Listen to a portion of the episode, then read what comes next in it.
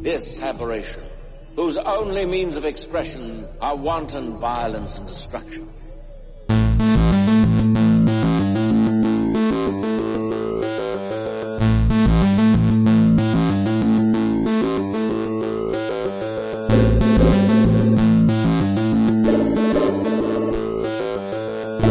I'm hoping to prove that within every normal system, there exists an aberration, something different. This weird aberration society. So, how you doing, man? I'm doing all right. How are you? I'm well. I can't. I mean, I can't complain. I mean, sure, I can. Oh yeah, we all can. There's, But- there's plenty of time. You know Yeah, what? Let's just yeah. keep this going all night. Just nothing but complaints. Get the rest of the stuff later. Yeah, you know, sometimes that's sometimes that's helpful. You know, It's helpful. It's healthy. We all need it sometimes. hmm It's good to sort of decompress and uh, Yeah. get get things. Uh, yeah, I have I have I have moments where I have to vent like everybody else. You know? uh, yeah. I've seen it. Yeah, you I've seen you know you, you're aware. Uh, I vent. I, I'm I'm known to vent. Um. So did you uh um did you did, what did you well you know what I'm just gonna start the episode before I ask you this because Sure. Yeah. Go ahead. Do what you gotta do. awesome okay so uh welcome back to uh another adventure uh another episode of uh mutual aberration society uh today uh we're going to talk about the glove and i have a guest on um to talk about this movie um patrick barb hello patrick uh how are you doing Hello. Doing all right. um, as I usually do, I let uh my guests sort of uh do their own introduction. So uh the mic is yours. All right. Mhm. Um, so I'm Patrick Barb. I am a writer of, I think I describe myself as a writer of horror, weird, dark fiction. Um, I've had a short stories published. I have a uh, novella coming out from Grey Matter Press uh, in October, and my first short story collection, pre-approved for Haunting, is coming out uh, October 2023. Uh, so I'm gonna try to, you know, own October here for the next two years if I can. Well, congrats on on the uh on the, the upcoming releases. That's dope. Thank you. Uh I remember a long time ago, um when I read a script of yours, uh and it was something to do with a smiley face. Uh, It was like slasher stuff. It was like Yeah. a sla- I, mean, I can't remember the like now. It's like it's so it's it's been such a minute like since that. know, we're um, aging both of us by yeah, yeah, by calling this stuff out right now. I think it's like Yeah. almost what like 20 well, close to 20 years, I think. That we've like known each other on internet, various internet writing you circles. know what? When you say that, that's kind of crazy, but you're actually not off No, I by know. that much. It's pretty much it's close. it's close. It's it's getting there. Um, I'm starting to like, you know, uh, I say this all the time. I'm I'm I'm these this like next ten to twenty years. I feel such a super amount of like uh pressure where I'm Yeah, like, oh right. shit, like you can't really like uh you don't have time like you used to have. You really have to sort of like it's like now. you know what I Mhm. mean? Like it's like now. Um, which is cool. Like when I see, you know, you sort of like pushing forward and like doing a lot and, and doing a lot of short stories and getting a lot of things published and and you have a collection and novella coming out. And I'm like, oh, okay, so Patrick Patrick senses that urgency too. Okay. Oh yeah. Yeah, Yeah, yeah, probably yeah. like around like Mhm, mhm. three years ago, four years ago, like had that that moment at uh Thanksgiving or something, where I was just like, oh shit. You know, I gotta I gotta get my shit together. Um and just started doing, you know, doing prose, writing Mhm. stuff, sending stuff out, um, taking the taking the lumps with rejections and Yeah. and then getting a few acceptances out there. And yeah, I mean it it's worked out, but it definitely took that concerted effort to really kind of push through. Yeah. Um, it's interesting because the short story, uh, the short story game, if you want to call it that. Um, sure.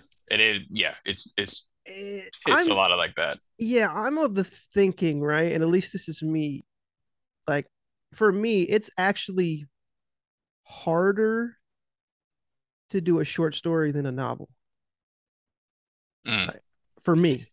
Right. you know what i mean? Because they're like and what i mean by that is like there's something to the length right of a novel that is more i don't know uh there's a lot more room to you know to play with right? And a short story is a Mhm. lot more concise. And and i think that like it's weird because coming from like both of us having like screenwriting backgrounds um i, I don't think that would initially be the case you know what i mean i, I feel like Mhm. the short form would sort of be more um yeah it, it would be more easy um but for me it's like it's not that it's it's not that it's like difficult it's just that it's it's just i don't know i find myself uh because i've had a few short things out there but i just find myself having to like remind like you know like there's certain there's certain gears you know Mhm. um Yep. that you have when you're writing certain like you know what i mean like whether it's a script whether it's like like you said a, no- a novel a novella whatever like there's a certain Right. gear that that you have to dr- like drive in and then when it's a short story it's like a totally different it's like yeah yeah Yeah, I mean it's different different forms though too, because like Right. with screenwriting, you know, you are trusting a lot to other Mm. parties who are involved in the process. Whereas with Mm. prose, by and large, unless you're doing something funky with like typeface or you have illustrations or something, you're really driving it 100%. And I always tend to overwrite. So Mhm. my short stories typically are pretty long and then I just cut the hell out of them. Mhm. Uh, so think about a novel, which is a little bit intimidating for me, is that if I'm going to overwrite that, I'm like, oh fuck, I'm going to end up with something that's like 100,000 words or something like that, or like some Yeah. big fantasy epic. And I'm like, no, it's really just supposed to be this short little thing. So we'll see. I think, you know, it's it's definitely in the cards for me. i love uh, the down the novella i love the novella i feel like i feel like that's like a perfect like if you want to call it like a middle ground between sort of like the type of writing that you do um when it comes to a screenplay just and and i mean only in terms of like the length right? Right. in in in the novel. It's like a marriage of the two because it's like a novella can be you can sit down and read a novella in one sitting if you want to. Mhm. it's fairly you know uh doable you know um much like if you sat down and watched a movie.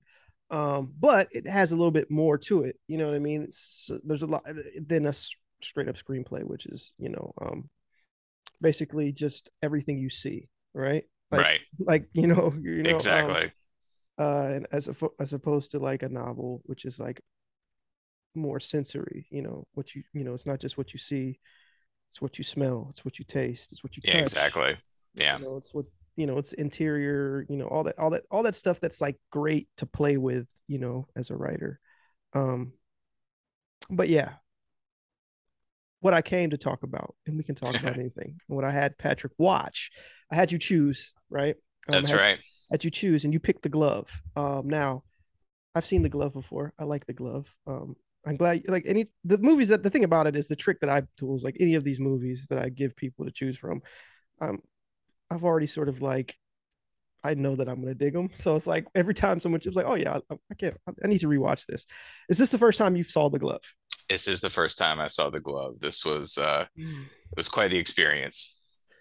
okay so it's funny that we were talking about novels i feel like the glove feels like a crime novel Mhm. like you know what i mean like in part. Yeah, yeah it feels like one of those crime novels that i like pick up uh from like you know a spinner rack Right. It's, it's like the like- old like like, Mac yeah. Yeah, executioner you know, kind of stuff a little just- bit. yeah and I, I, I know a big part of that is probably some of the voiceover that you know um, right.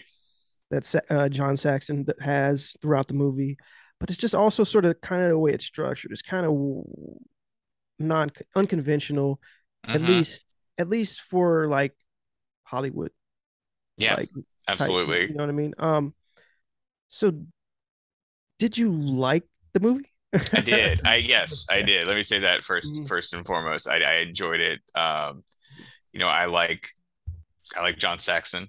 Anything anytime he shows Yeah, up in something, you know, it's a good time. The kind of 70s, 80s cinema can't go wrong there. And he's Um, really good in this too. This is like one of his good. better roles, really. Like that, I really think it is. Like, um, Yeah.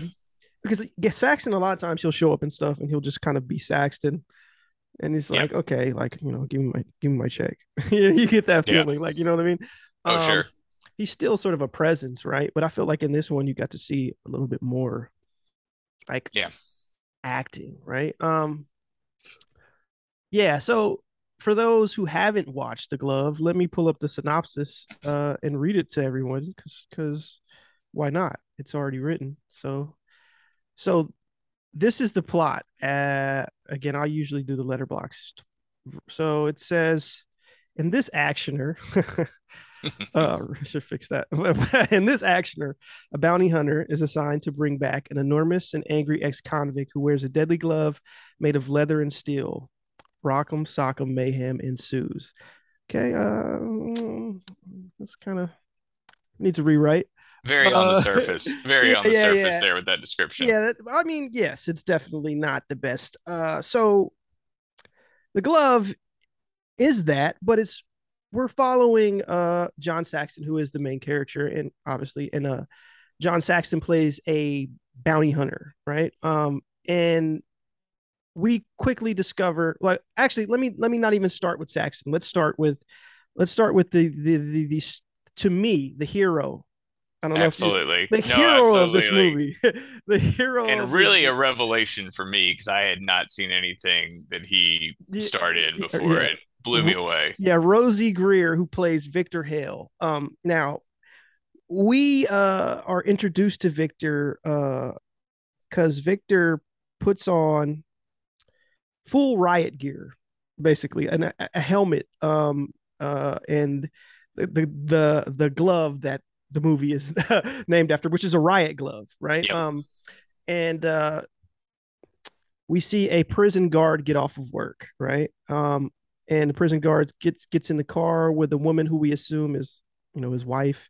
Um, and they're driving away, and uh, they're being followed by Victor. Um, In Victor's- his station wagon. Let's, station- let's yeah, say it. yeah, yeah and they pull and as they're as they're driving right um which is this i, I kind of laughed at this little touch. As they're driving um the woman says my husband won't be home for four hours or whatever. Right. right? And, and so we like oh so they that's them selling like oh it, okay like this guy's this guy's a scumbag. Okay.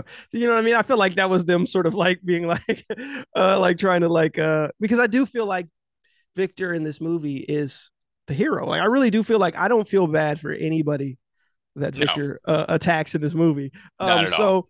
so they uh so the so the so the prison guard and and his uh mistress i guess if you want to call her that uh they pull off they pull into some lot i don't even know it looks like a junkyard can't really tell It was like an airplane or- hangar. yeah, it was, a very weird- like it a was- giant yeah, garage. Yeah, I don't know how they had odd. access to this place. I don't know, but they like, did, why did she mention his house at all? Like her house, It- right. unless that's where she's living. In which case, she's got a lot more other. She got other problems. yeah. So I don't quite know the logistics of their hookup and their their their late night uh, rendezvous, but they pull into this place, and of course, you know, um, they start to, you know, things get hot and heated. Now, this is when Victor pulls up, um, and he proceeds to uh destroy the car like E Honda from Street Fighter. Oh, absolutely. like he's like Insane amount of destruction, like ripping the car apart with his bare hands. He's like punching through windows. I mean, the woman's freaking out. I mean,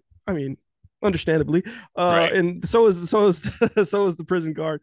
And then finally, Victor gets a hold of him, and he pretty much beats beats him nearly to death. He doesn't die, but he does Mm-hmm. pretty much beat him to death. And that's sort of like the opening of the glove, right? That's that's our introduction.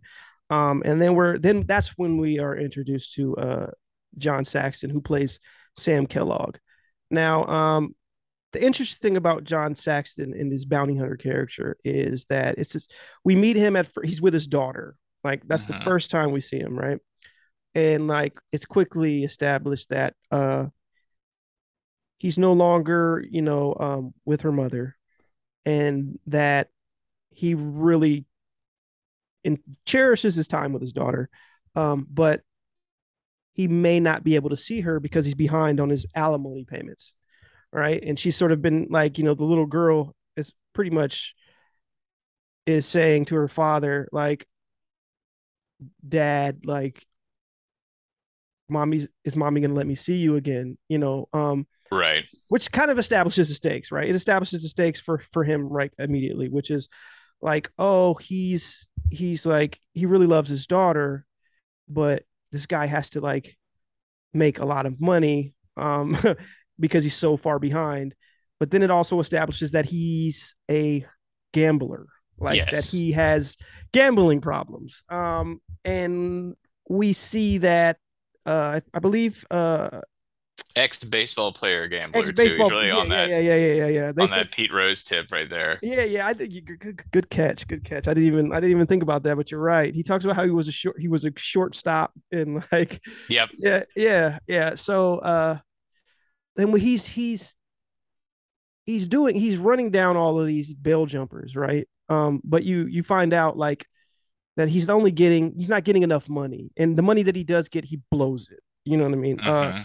like the guy who works at the the bail bondsman who he's getting uh after he after he collects uh some money from the the first the first uh bail jumper that he catches right? Which kind of goes which is kind of funny because he thinks it's one guy and it turns out to be no that's his partner. He's a gay guy. Yeah. Um, I mean, we guy playing the flute in yeah the, the guy played the flute in the hot tub. Yeah yeah. couldn't Yeah. make it tan like tan or skin color to really like you know sell the the metaphor they were going for there. Yeah, Yeah, no, that was that scene was was wild. But not afraid to have humor in the in the movie Yeah. either. There's Yeah. plenty of that and you know another thing another thing about this that i liked is that this movie came out in 79 right but you really Right. get to see a lot of like seven late 70s la Mhm. like and and it's like it's cool it's almost like this little uh i don't know it's like it's like going to a a museum or something yeah You exactly know what I mean? like they like don't show what you usually would think of either it's it's a lot Yeah. of like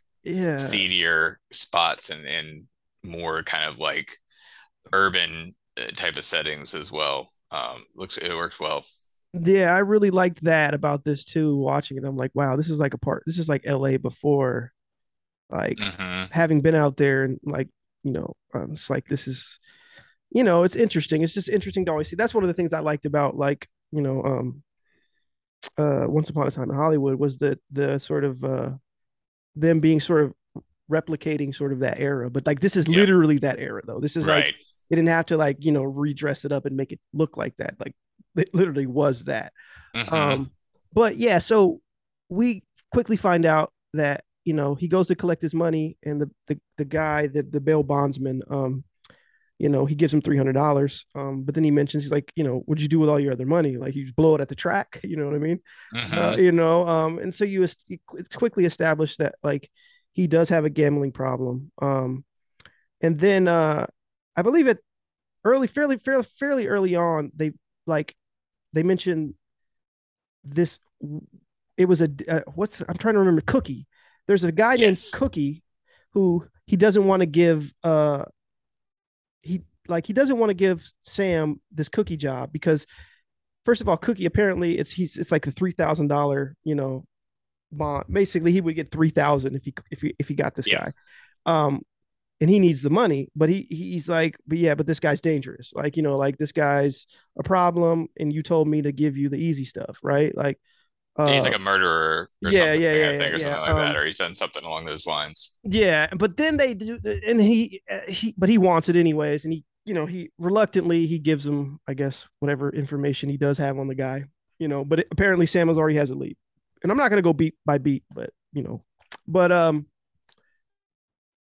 at a certain point when he's leaving, um, the guy comes back out and says, "Hey, you know, um, somebody wants to talk to you," and I can't remember the character's name. I think it was uh, was it Lieutenant was it Lieutenant Kruger, I believe, or something like that. Kruger, yeah, I think Yeah, that yeah. sounds that sounds right. Um, and he goes to a police station. Um, and again, this is where we discovered that Sam used to be a cop, but he's not a cop anymore.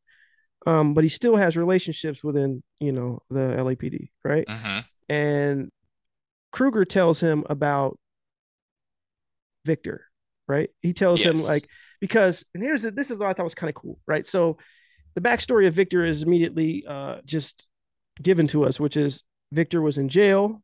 Um, he was uh, in jail for for basically getting like justice for his uh his sister, right? His sister was uh brutally like she was cut and beat by a pimp, right? And Mhm. like so he he he, he fucked the pimp up, right? Yes. and then he gets arrested and goes to jail for it. But when he was in jail, he was abused, and he was abused using uh, the riot glove that he uses, right? Which is, and and, and I believe the lieutenant says something about like, yeah, they stopped you. They literally made them stop using this this this glove, right? And he- right. He, literally takes it out because he has one and shows it to uh, um, Sam. He And calls it five pounds of lead and steel. Yeah. That, that great introduction. Yeah, it's uh, like the there. glove is really cool. Like it is a very fucking like kind of fetishized ass. Yeah, oh, yeah. uh, the like, whole his whole outfit with the motorcycle, like the the riot helmet and Yeah, the black, yeah. the pads. It's like a slasher movie or some shit. It's you know, I thought it's a little bit like a slasher. He also looks like in the 1970s, anytime Mhm. there was like a superhero on like the Incredible Hulk, yeah. that's what they look like. They'd be like, "Oh yeah, this is uh Daredevil." Sure, whatever, kids. That's exactly what he looked what he looked like. He's huge too. Just Big, yeah, big like dude. that's a good point. I was going to say like Rosey Grier is a large guy. Like he's a big imposing guy.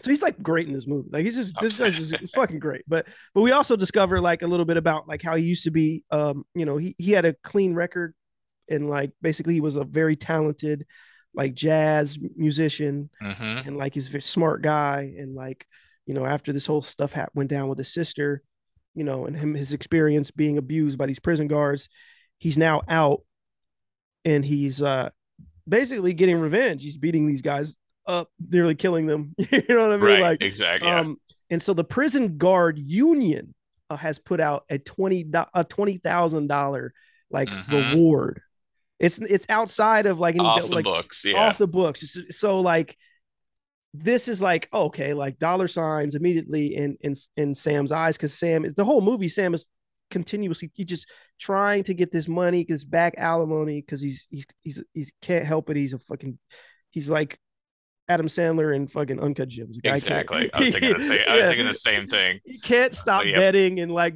yeah, blowing the money he does make, right? Um, but it but while he's talking to the lieutenant, he shows him the glove.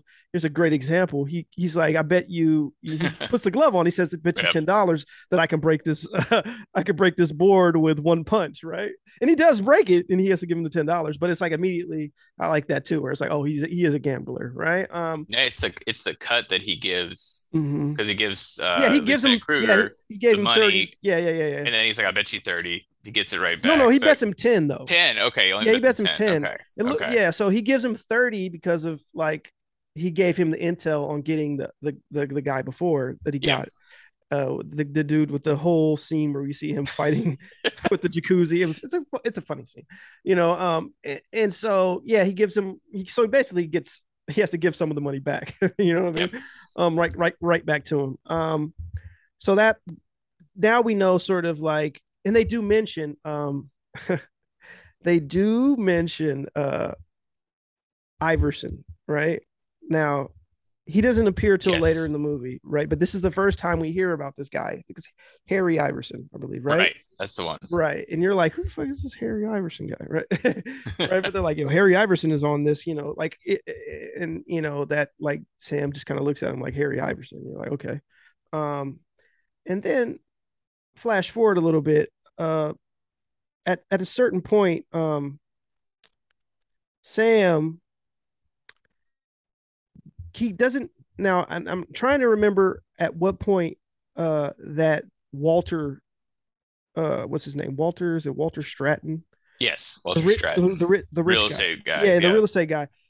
Uh apparently you know there's a he it's all i remember. So there's an old woman right like that he that he is one of his sort of bail jumpers i guess i don't know She's It's a not even- bookkeeper, and she like stole money, stole like some money. skimmed a little bit. Yeah, yeah, she stole top. like three thousand dollars off the top, right? And he's like, okay, so he finds this old woman and she's at like the bus station, right? And uh she has the money on her, and he doesn't, you know, Sam, he's a good guy. You know, he has a good heart. He doesn't want to like arrest this old lady. He doesn't want to take this old lady back to him or put this old lady in jail or whatever. So he's like, well, listen, like, just give me the money, right? And I'll just let you go. Like, and he even gives her uh, like, you know, some money from it. Like, he's like, enough to get enough out of to, town. yeah, yeah, He's like, just go or whatever. I'll tell him that you got away, right? So he does that, and then he, you know, that, and that's when we're introduced like back at this mansion. Um, Walter Stratton has these girls and they're just like they're doing like a commercial, right? Like they're Yeah. they're doing some sort of like demonstration of some kind of commercial or some for his travel whatever, right? Uh, or he's a real estate guy, whatever. And Mhm. and then like we kind of get it like this guy's sort of like lecherous and sort of like handsy old guy with money, you know. Um and Oh, the hand drops real quick when he's yeah, walking one of the girls yeah, away. he's It's like hands like just goes down. Yeah, this is like hand just slides down the body of this living. Yeah, so it's like you kind of know this guy off off rip, right? And then you're then that's what then you meet uh another woman walks in, right? And this is supposed to be uh I believe it's a is it supposed to be his wife? Because this is this is where I'm kind of confused about. it was a little bit confusing about what right, the right. relationship because was. because she says something to the effect of that like at first I thought it was just a woman that worked for him, right? Because she's Uh-huh. upset immediately because she's like his his driver. Like he uses her to sort of like, you know, drive men to like, you know, uh I guess to to to See like property. like and- yeah. properties and and and whatever, right? Um, and she's upset because one of the guys touched her, right? Which is ironic given that like What he's just done like five Right, seconds right, earlier. the- literally the- right before she walks in, and immediately like Sam is takes interest in her, right? Um, and uh, I'm trying to look up the actress because she's is it jo- is it Joanna Cassidy? I think so. I believe so. right? Let me look. Yeah, that's definitely her. Okay, yeah, that's what I thought. So, uh, Joanna Cassidy, who plays Shelly Michaels. See, so they're not married. Yep. So, so, but they do have this sort of arrangement, right? Where, like, you know, she's sort of works for him, but like, I guess is his lover, but like slash business partner or whatever.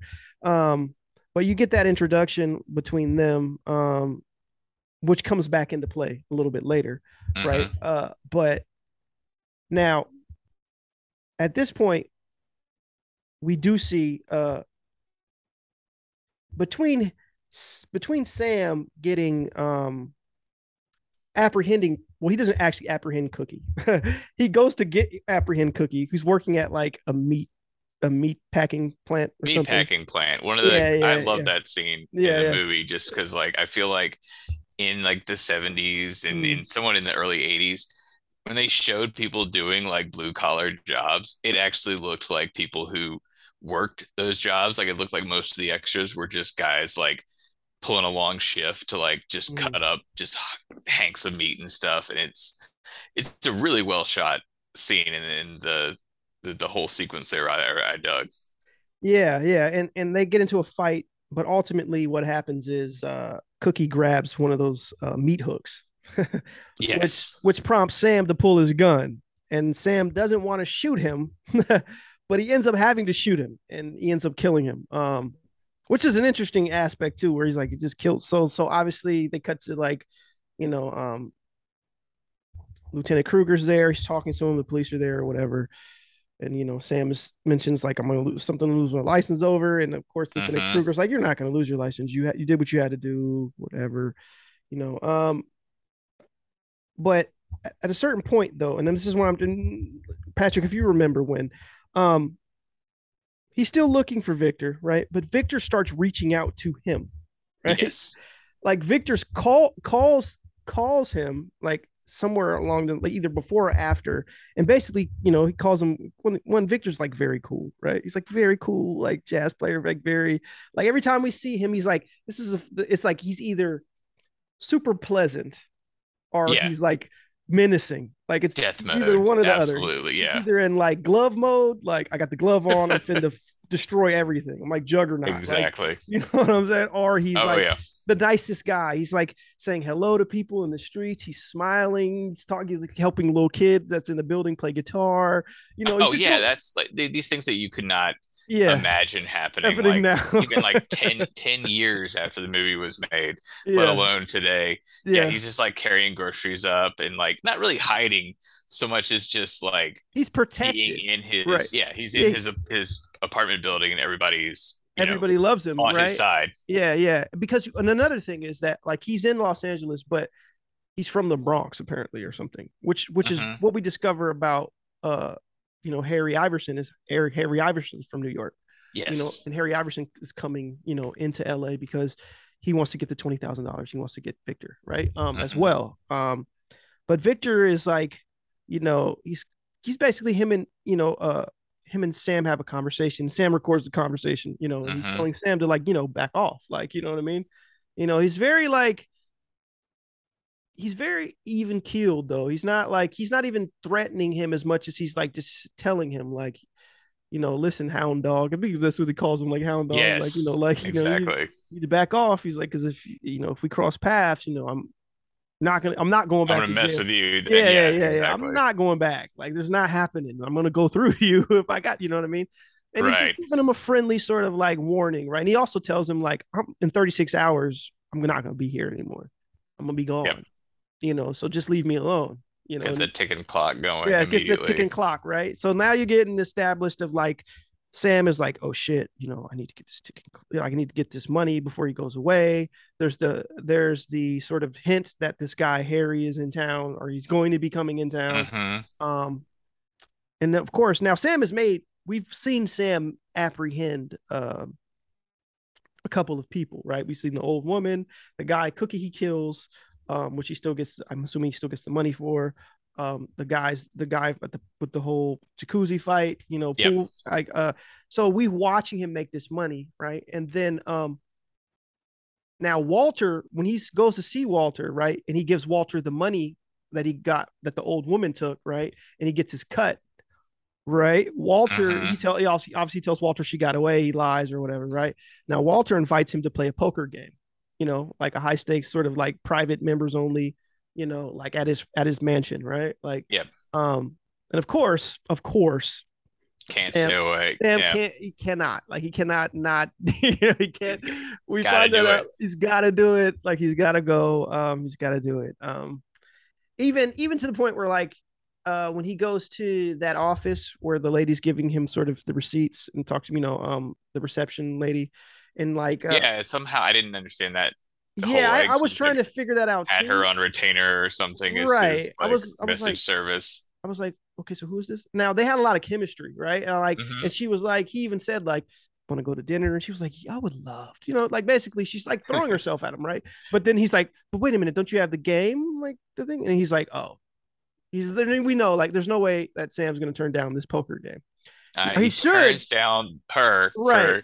Yeah. He, he should, he should just go, you know, with this woman that they have chemistry with, like she's like there, but he's like, nah, even though he has money, you know, and he needs to pay off his money so yeah, he can see his daughter. No, he wants Like- more. he's like, no, I gotta, I gotta go. I gotta, I gotta get this. You know, I gotta go one night, one couple wins here, and then I won't even have to worry about like, you know, I'll pay it off. And and of course he goes there. Now he sends. Now Walter sends. Uh, uh, I'm blanking on her name again. What is her name again?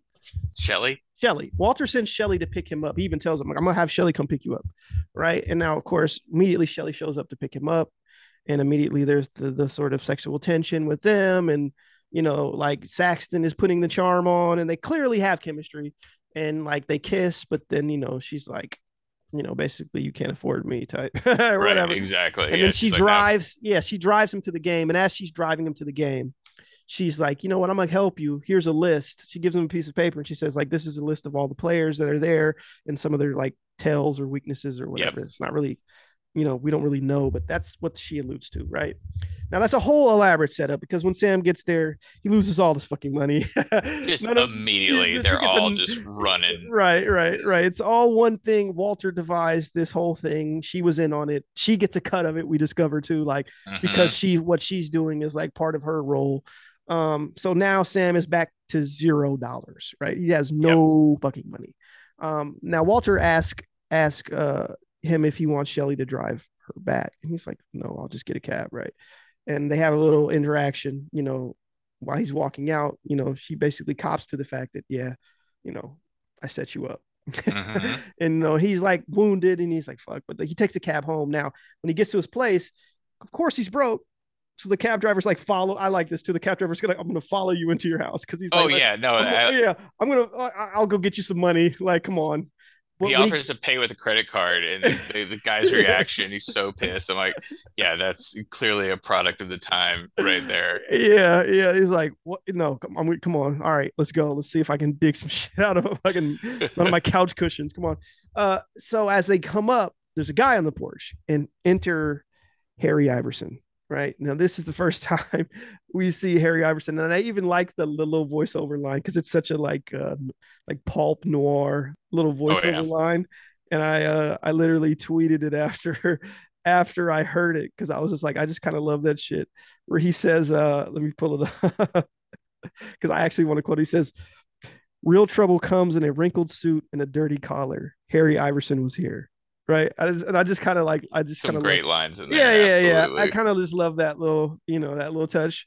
Um, so Harry comes in and immediately, so he actually has Harry give him money. He's he turns to him, he's like, Harry, you got ten dollars. And he's looking at him like, what? He's like, so Harry pays the cabbie, cabbie leaves. So inside the house, you know, we we we meet Harry for the first time, and Harry's negotiating. Harry's like, listen, you know why I'm here. I want Victor Hill. You know, I know how much the bounty is. I know it's I know that the you know that the the police, yeah, the prison guard organization is playing guard. paying twenty thousand. Like, like the LA is your town. Like, I know you have. I want to cut. I want to cut. Like, we'll do it together. And of course, so then the negotiation process starts because Sam does not want to give fucking Harry anything, right? Mm-hmm. And then so it become it works it out where he's like, all right, well, it's going to be like 70 30. Did he say what did he make it like? Did he say something like 70 30, which is only 90%? I guess 10% is going to someone else. I don't know. Right. Well, like, said at some point he's like, you get a hundred, like you get uh, what does he say, like 80, 30, and you get the extra ten percent of 110 percent.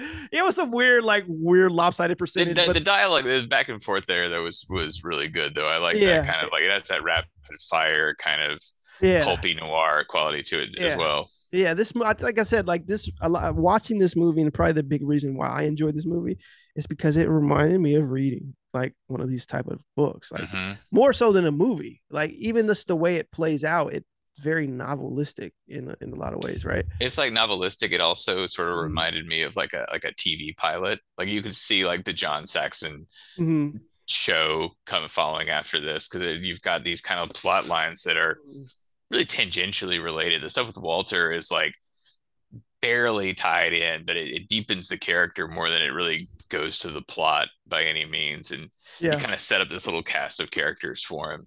Um, and they just they you know it's just a it's a one and done though. Yeah, and and and it's just interesting because like I could see people watching this and be sort of thrown off by the way this movie is kind of structured, right? Um, Mhm. because it's like every time you're introduced to Victor. Now, again, like I said, this is interesting because this is a movie with no villain. Like, Mhm. you know what I mean? Like, there's really no villain. Like when you really think about it, because like it has two heroes really, because Sam Kellogg is and Victor are like both heroes. Like they're both sort of like you understand by why both both of them are sort of what motivates them. What's their animate? What's the thing that animates them as characters, right? Which is like right.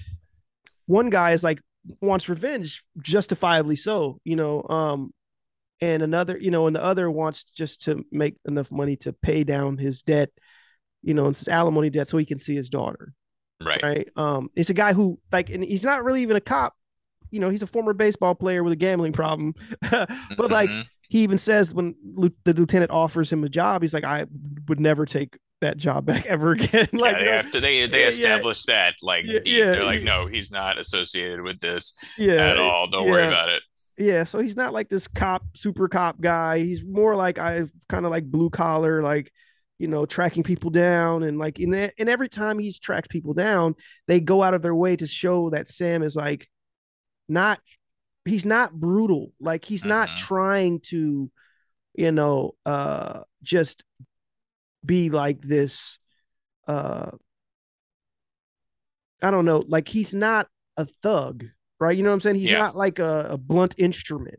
He's Like like even go- in the cookie, yeah, even in the Yeah. cookie scene, he shoots him in the leg right. you know, several times first. He like shoots him in the leg, and it's it's not till like he's just about to get that meat hook Mm, Where in the actually in the face that he finally like gets him in the chest. Yeah, they go out of their way to make sure it's like even even when you know the first from the first like scene with the fight in the pool, like to the old woman to the cookie, like every time he's in a situation where he's tr- chasing down like a bail jumper or a bounty or whatever, like he's always trying to like give those people a way out. Like you know what I mean? Like Right, to some extent, he's trying to make this less as painful as like least painful as possible. Even cutting, like Mhm. he said, he cut the old woman a break. You know, he didn't he was like, I don't want to, you know, arrest this old lady. You know what I mean? Like he felt Right. bad, like, you know, um, and it's like you immediately are in sort of endeared to him, sort of like even when like it ultimately comes to, you know, him and Victor showdown. But but Victor to me, like Victor Hale is just he's a legend, man. He's he's a, he's a real one. Like uh It's it's like a great performance too. re- it's it like really- just from like he, it- it- like every time he's on scene, every time every time he's on screen, right? He's like he steals it. Like you know what I mean? He's- absolutely yeah. It's like you're just like whether he's even like I like like he's you see him like calling like the the, the homes of like the guards. He's like, "Hello, Mhm. are they home? Oh, okay. Well, just don't worry. Just tell him a friend called. You know." And then he hangs up, and he's Very just like, smooth. yeah, just real smooth, and he has that look in his eye, like, and and he's just like the perfect because he's like a, he's like one of those guys who he's able to play like the sort of, like gentle giant, but like don't fuck with me, you know Yeah, he's Like, got that that mix yeah. of like sweetness and menace. Like he can time. switch, like the switch is like that, where it's like immediate. Yeah, he can be the most like oh, and then it's like oh no, like like Mhm. like the eyes go like, and it's like and just he dead. Yeah, it's like and he and again we've already said this but like Rosey Grier is lo- he's a physically imposing man like hmm and he's not compared to a lot of the other cast, it's just he it- look it- he looks like i don't know like he looks gigantic like you know what i mean Mhm. like like it's you know what i mean like and then you see him like juxtapose that with like him scenes with him like you know playing the like playing the guitar in the jazz club and like right. you know, and just like how he interacts with the people in the neighborhood and just like uh and even one of the scenes where um where Saxon is looking for for him, right?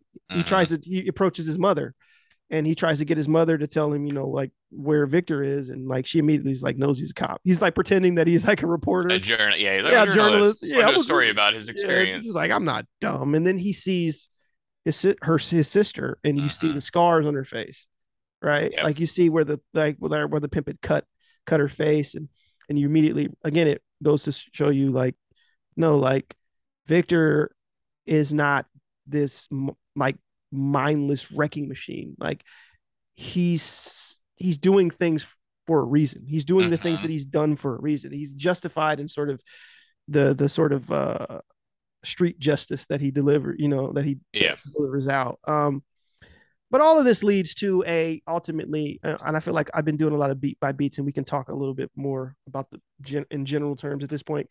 It does ultimately meet in a showdown between these these two people, these two characters, right? Um yes. And even the way the showdown plays out, I love, right? Like it's not Mhm. the way it, it's like you like both of them, like you know what I'm saying, and and even And they kind of like each other, other. too. You get this Yeah, sense it's like yeah, yeah, it's the sense- mutual respect. and another element that I loved was like again like how sort of the the neighborhood and all the like the black people that lived in that building with him are like they they they were like there's no way like even Victor tells Sam like there's no way you're getting out of here like Mhm. you know what I'm saying They won't unless let you take me. Yeah. they were like unless I you know and I don't want to ruin what happens because I feel like kind of like I let people watch this movie to see what happens but let's just say That's that fair. that they do have they do have a showdown and and and and and let's just say Harry Iverson comes back into the story again because Harry Iverson wants money, right? Um, Mhm. And I'll just leave it at that. I, any more anymore else, I, I think it will ruin it. I feel like people should should definitely uh watch the glove. Um, Absolutely. but yeah, like I don't know, like this is just a sweet spot for me. Like um there's a there's a lot about movies today that sort of when I see a movie like this from that era, it just reminds me of how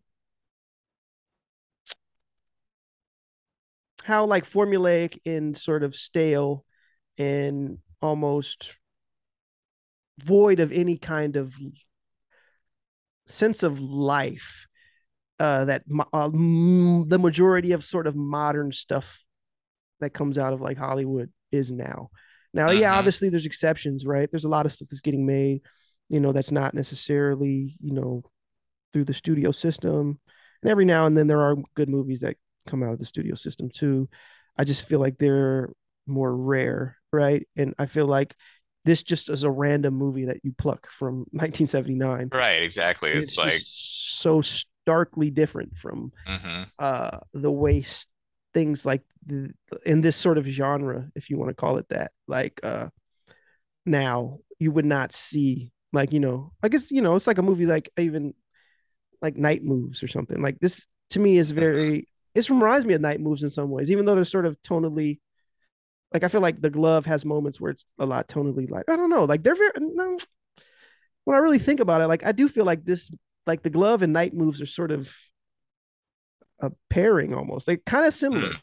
in a yeah. lot of ways. When you really yeah. think about it, they're very similar. And night moves is definitely like a crime fiction. Like it really very inspired by that sort of whole, you know, pulpy detective uh-huh sort of story, you know what I'm saying, that originated, you know, in these little paperbacks. Like, uh, and I feel like Night Moves and The Glove are sort of both of that sort of uh, milieu. You know what I mean? Like, it has that. It has that taste about it because it's like you start out with this movie, and Victor is is head to toe in black. You mm-hmm. know, in the very first scene, we see um, uh, the John Saxon's character, and he's got the all white fit with like the Kangol hat. It's just his outfits are incredible in this movie. They really are. Side yeah, note on that, yeah, that yeah, front. But like they're really setting this up as like this is the bad guy, this is the good guy. Look, black and white, and it delves into these gray areas. And I think mm. your point about it being like the paperbacks is similar to that because it's like there are these books that I think were cheap, you know, get them off the, the dime rack or something, mm. or get them at the, the grocery store or whatever. Mm. And if you find the right one, there's a little bit more depth to it. There's a little, you dig deeper, there's social issues that are getting addressed in a very confrontational, but it doesn't feel like preachy. You know what I mean? Like they're, they're just kind of saying like, no, this guy is, he's actually the hero. He's actually like a, a good dude who looks after his, family, his neighborhood, and his own like body because he got so fucked up by the mm-hmm. prison guards. You see the scars mm-hmm. on his face, yeah, in, in, yeah. you know, throughout the movie from where they just nailed him mm-hmm. uh, with that riot glove. Yeah, I liked I liked that too. I liked how they the scarring that he did have. It wasn't like they didn't go like over the, you know. It's just it's yeah, just, it wasn't like he was like uh Jason or something. Right. You know, he, like yeah, he didn't look like guts from Berserk or something. Like he didn't have, he didn't have like a one eye missing or anything like that. But he was scarred. Like you know, he was, and it was just like oh, like you could. It was just like again, like it was just that little touch to this big, you know, man who just kind of had so much like soul. Like you know, mm-hmm. like like Victor Hale. uh you know, it's crazy because I, I when I moved it when I saw this movie, I was like, this is kind of like a It was like a. this is like reminds me of like Chris Dorner.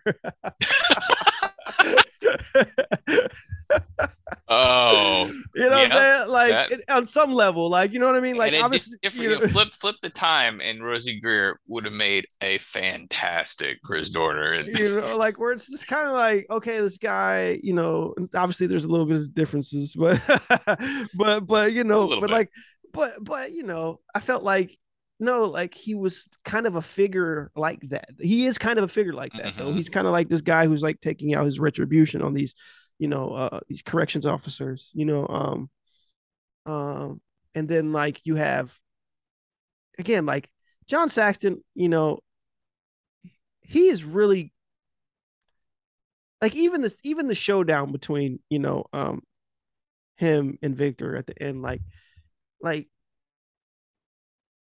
by the end of the fight like you completely just like like even the way like you just love you like can't help but like not like love both of these guys like you're just like you know what i mean you're like Yeah. like you, you just can't like and saxon's just really like i don't know like i just like all of the choices that he made you know mm-hmm. when his performance like you know what i mean like the stuff he's that got that down on his luck kind of quality. But right still, but still trying to do the right thing. Yeah, it's definitely like that. That sort of hitting that noir hero kind of kind of notes or anti-hero kind of notes. right the things that make him like cool and memorable you know as like in a lot of stuff you know like he was enter the dragon and shit like all of those things are present in this movie but like even but you get to see a little bit more you Mhm. know you get to see he's he's literally doing more like you know you get to see him yeah he gets to be cool you know he gets to, you know to do the saxon thing you know he gets to have a lot of you know and again he narrates the movie you know it's got a lot Yep. of his voiceover you know um but also just like even when he loses you're you kind of still like he's still endearing like he's still charming Mhm. even when you're like why did you do that you know what i mean like Yeah, why I mean did you the whole the Yeah, whole like yeah. relationship with with Shelley that kind of Mhm. goes on in the movie as well. Like you know, it doesn't work out. It, it was not too bad of a spoiler to say that one, but like Mhm. because she the, the we had a little bit of crossover between that story and the kind of main story um when there's like uh, one of the guards left at uh at Sam's place Mhm. and, and it's like the message from Victor like I I was here and he like I think he like punches the dude's afro off. I'm very confused because the Yeah, guy thought- just like just has a big just big- streak right it's like a right part through. he's got a part in Yeah. his fro like you know what i'm saying like the fuck it's not like like what's that uh like Woody, uh, what is it? Woody Harrelson and White Man Can't Jump. He's like, you got a big V in your fro. you know, like no guy literally has, uh, looks like someone parted his fro in half. I don't know. if- I, I don't know what that I- hairstyle was. I I'm don't. convinced he punched all like he he took that glove and just punched a hole in the afro. Oh, you know what we didn't talk about? We didn't talk about that bathroom scene. That Mm, bathroom. yes, scene. that Like, was just that. Yeah, that he like so Victor, one of the guards, right? Like right. he, he tracks him down at his, you know, when he's at his at his house, and he attacks him in his bathroom, and it's just he destroy he destroys this bathroom. The toilet is just Just- crushed. Yeah, breaks the toilet, like just eh, eh, it's just so like it's like one of the best scenes in the movie. Uh, you know, what I mean? Mhm. it's just so brutal, like it's just so ineffective and just like it's like when he te- destroys the car, but it's like even more like because it's like you're you feel like you're in a phone booth because you're in this, you know, it's like a very tight corridors very- there, it's- uh, tight tight confines. yeah, you're in a confined space and he's just just a wrecking ball, right? He's like his human wrecking ball. He's just he's got that riot glove, he's got the big helmet, you know what I mean? The, the body, the body armor. And he's like a he's just a you know, like so I guess why I refer like I said he has like that that like like you said like that he's like a villain, like a superhero or super villain, like or a or a Mhm.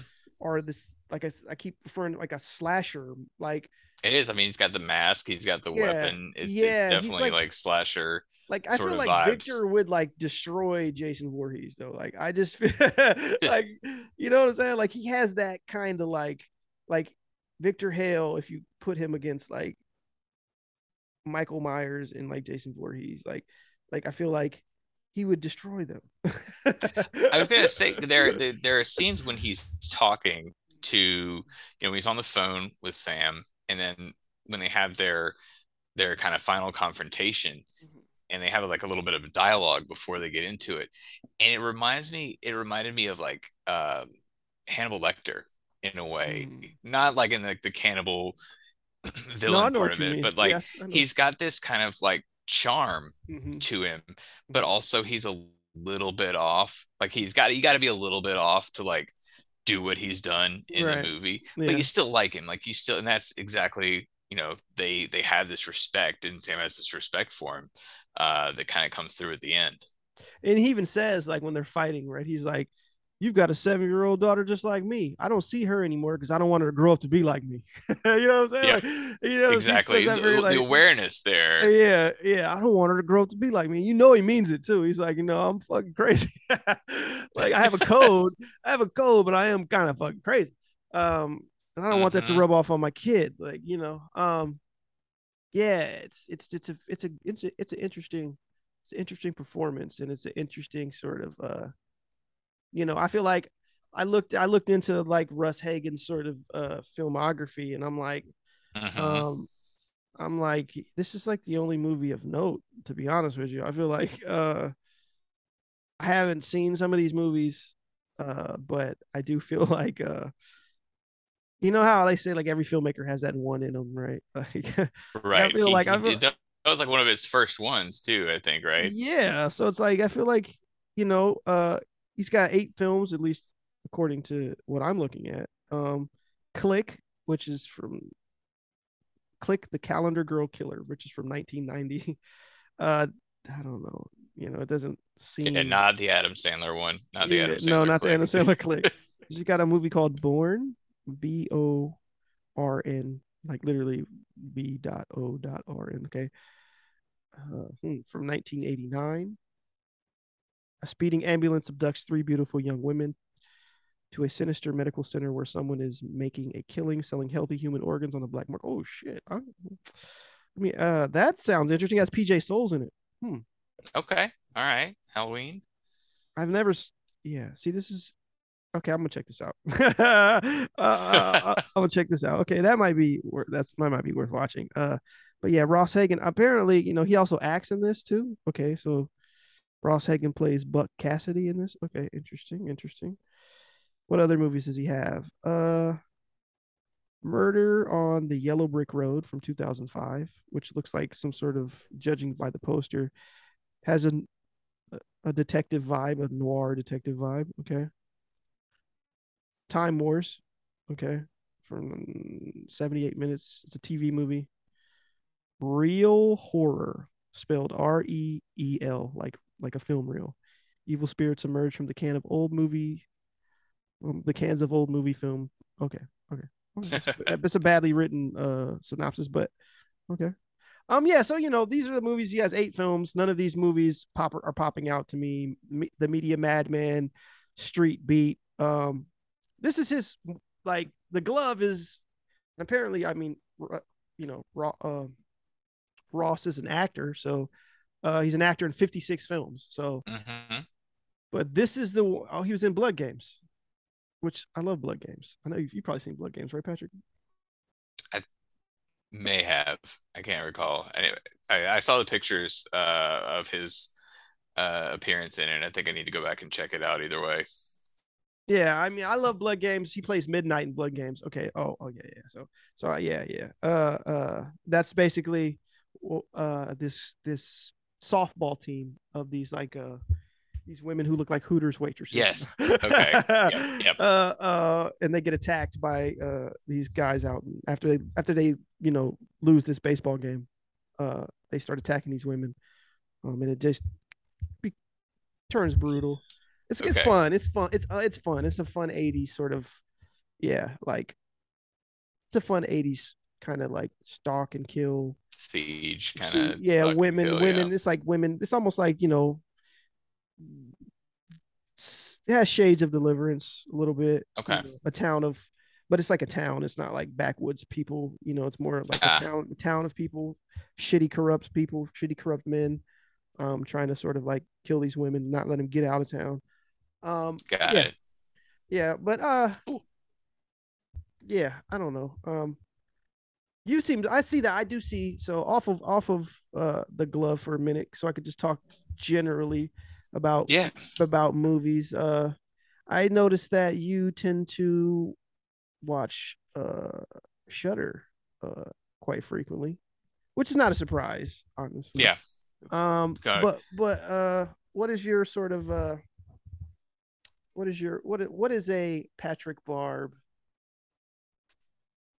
I don't know. What is what is what is a Patrick Barb film? What like what what's your what's your jam, Patrick? Like what's your That's my jam? jam. Oh gosh, it's yeah. So I, um, I do partake of the horror movie uh, every now and then. Uh, every Friday, I like to uh, mix up a cocktail and uh, you know pick something at random from the uh, Shudder catalog, uh, which can be hit or miss. Let me let me tell you, because they have some Yeah. real, Yeah. just awful shit. But like anything, seventies, eighties, um, you know, dipping into some of the '90s stuff. But like, I love that era where you could have just like the ugliest people possible as your star in movies.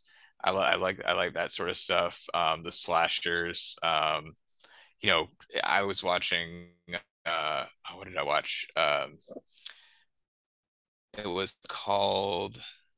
Shoot. Um, because the original the original title of the movie was Fall Break, apparently, but Oh, it is is that? actually um let me- I'm just gonna pull it up here.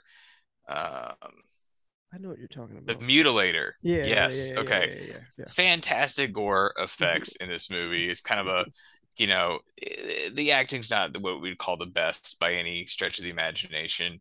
It's got a terrible, corny theme song, which can relate back to the glove because the glove Mhm, also has just a grade A, very uh, literal theme song Yeah. and uh yeah. yeah, that, that I, that's that's my jam just like stuff like that that is just kind of it's earnest in a way because Mhm. like there's not the kind of like ironic wink wink kind of quality that I think you so you're alluding to in some of the more modern uh offerings like films I think Yeah, it's it. Uh, you know, to go back to the glove for a second, when you said that that opening song, the opening scene song is so cheesy, right? But then like Mhm.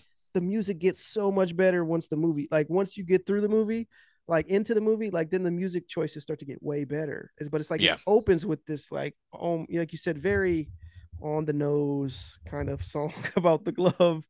the glove Uh, I was thinking about the glove and then I don't know if you Mhm. noticed this but the last song is called Game of Love and if you just take G Mm. love glove wow. I wonder if they put that together. I was sitting there I was like They might wait a minute that- They might have. They might have. Might have it know. was it was something else but the jazz the the, the the incidental music in between you're totally right like the jazz and the the sort of other um soundtrack is great yeah. in the movie. Yeah, yeah, that, that's what's so because it's yeah when it starts, you're uh, that's like yeah that song is like what you know like um it's lucky that it has such a great a strong opening to overcome that. Like you know Right. like because he rips that car in half and you're just like oh, okay. Like uh like you're like all right I'm in. Because that song yeah that song is very uh it's no bueno. That's not, but it's it, it all kind of adds to that charm though i think It at does, the same yeah. time. Like some of the choices that they made from whatever limitations they might have had or whatever they were looking to do it felt like you know it, it, felt more real and a little Yeah. bit more honest in a way. Like him driving this the station wagon instead of having like you'd expect to have like a motorcycle or something like you know what i mean? Like it'd be like this badass car. It's like no he just drives like this station wagon because that's probably what he can afford or what he's got. Like that's Yeah. his ride. Yeah i really did like appreciate all of those little little things and i did like i said i i really like seeing the sort of seedier side of like la you know anytime Mhm. anytime they show that in the movie i'm like okay cool like because i feel like yeah you don't get to see that kind of sh- shit like uh a lot there's another movie i don't know if you've seen cisco pike um cisco pike No. is- has a lot of that too like it's just the parts of la like during that time um and it's got uh what's his name is the star um i'm blanking on his name.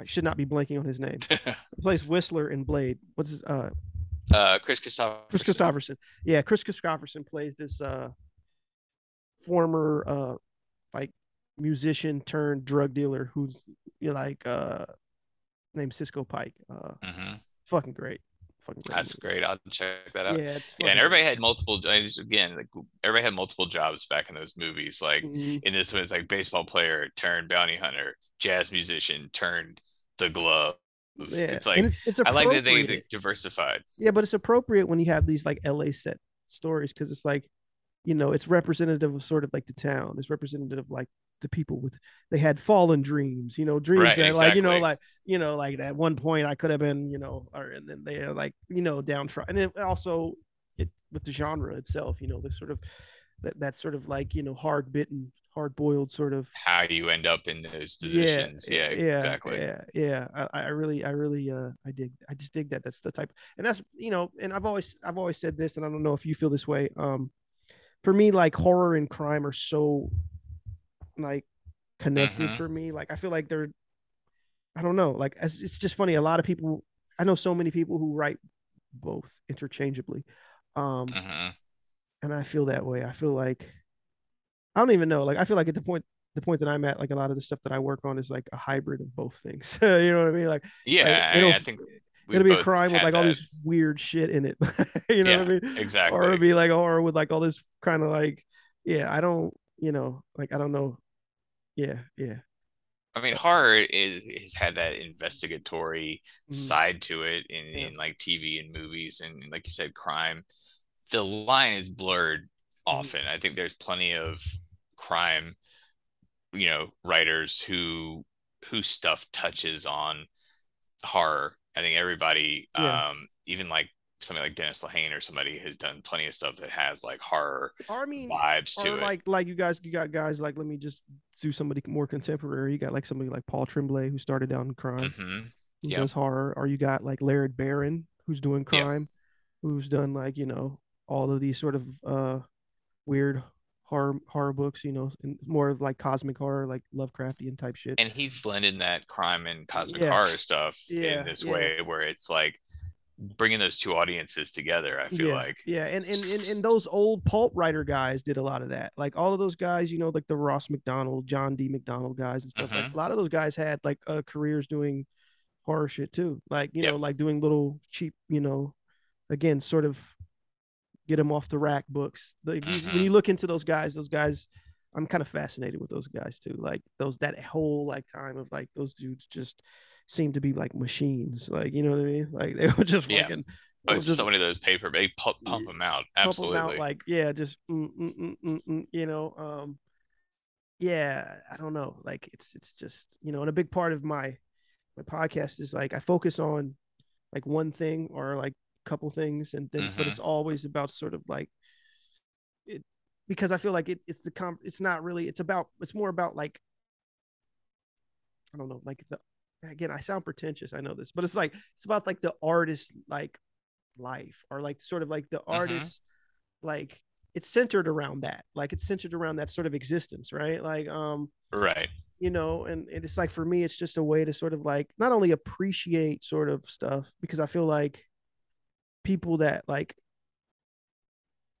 know about sort of my uh taste or whatever they may think i hate everything. You know but i'm like actually i don't. That's another reason No, like, yeah, i'm trying to like highlight stuff that i like too. It's like you know consume so much media and Yeah. just like yeah. books and movies Mhm, and yeah there's i mean there's that's the thing i like about something like this and mhm. getting recommendations and seeing what you're watching or reading or, Mhm. or other people whose tastes I respect and, and whose opinions I, I respect is that there's so much stuff, not just from today, that we can pull from. I mean, there's great Mhm. stuff today, sure. Um, and it, it's worth putting a spotlight on. But there's older stuff like this that, you know, I can go through my whole life and never have known the glove existed yeah and now Yeah. my life is i feel enriched from the experience of, of having seen it honestly Yeah, i- in all truth Well, that makes me feel good, man. That makes me feel good. Like I, I feel I pride myself in trying to like hit people to stuff because I'm like I love when people do that for me. You know what I'm saying? I always love when somebody's like, "Hey, have you ever seen fucking you know like?" And I'm like, "What is that?" And I'm like, "No," and then I feel it's like, "Oh yeah." Like I've ran across so many um, just you know things that are just so I know like don't because I feel like everyone and I've said this too. Um, I feel like a big thing that I'm always kind of annoys me is like everyone talks about the same like 60 movies um you know or whatever you know or 60 books or it's the same ones over and over again. It's like i you know i was telling this to uh, i think it was richard stringham that like okay like what is hasn't been said about halloween already? Like you know Yeah. first halloween like every kind of imaginable sort of take that you could have has been said you know or or, or you know name what you know nightmare or you know whatever giant you know jaws or Sure. Indian- you know like we've heard every kind of take that you can think of about these movies and it's like and it's like for me it's like there's so much shit out there like it's Mhm. it's just out there like it's like if you're just willing to like search it's just there you know what i mean Mhm. it's like people just don't want to do that and i feel like it's reflective in the stuff you see today right Oh Like- yeah. like a lot of the big mainstream shit is like it's the same references. Like you know what i mean? Like they're all Mhm. riffing they're all riffing off of the same thing you know? I feel like there has to be a middle ground. I don't know i don't know about you but for me it's like yes we all as as people as people who create things and stuff right? You, of course you're gonna like be influenced by stuff and you're gonna do your own sort of riffs off stuff right? That's Mhm. p- other other artists work. Okay yeah that, but i feel like that's only like one layer right? Um another layer is like life right? Like Mhm. feel like not enough there's not enough emphasis and again again, i say this in a general in general terms right? There's not enough emphasis in the sort of on the sort of big commercial stuff uh, on like making things from like that are rooted in sort of someone's legitimate life experience now. Like i feel like now it's more uh, you know i hate to pick on stranger things but i'm going to like Stranger Things is sort of like the, the a good example of what I say. Like, I, yeah, I enjoy it for what it is, you know, but like, it is just a thing that references other shows, a show that references other shows that represents. Uh, it's all it's, movies, it's about, it's about other those, movies. yeah. It's about other shit. It's not really about life. You know Yeah. what I'm saying? It's about other movies. You know what I'm saying? No, and it's it's, like- like, a, it's like a jukebox musical, but with references. It's like Yeah, yeah, these musicals yeah. where it's like we're playing these songs you know, you like to hear them. Mm, Here's our cast singing them. Except this is like, hey, you guys like, do you like the thing? Right. Guess what? Right. Uh, right. you like uh, Alien? Here you go. Mhm. Absolutely. And there's yeah, it, they don't have that lived experience uh in, some of those And- things. and- Superhero movies are a lot. and a lot of superhero movies is, Marvel is, is just as guilty as this, if not more. If they're more guilty of this. But, but my thing is like it's like they what they do is they try to uh infuse like life and like moments of like um, emotional moments that are people can find relatable but even in those moments they're only they're referencing other movies right. Me.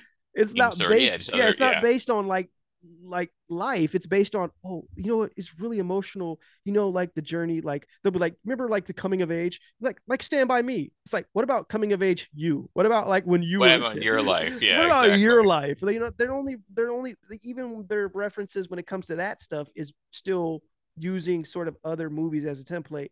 So it's like a lot of that right? But also which is like okay cool. Like infuse some actual life into it like like movies that are like not a hundred percent based solely on like other like works of art but also like that are based on like actual life experience and stuff that you see in the world that's not on the Mhm. screen.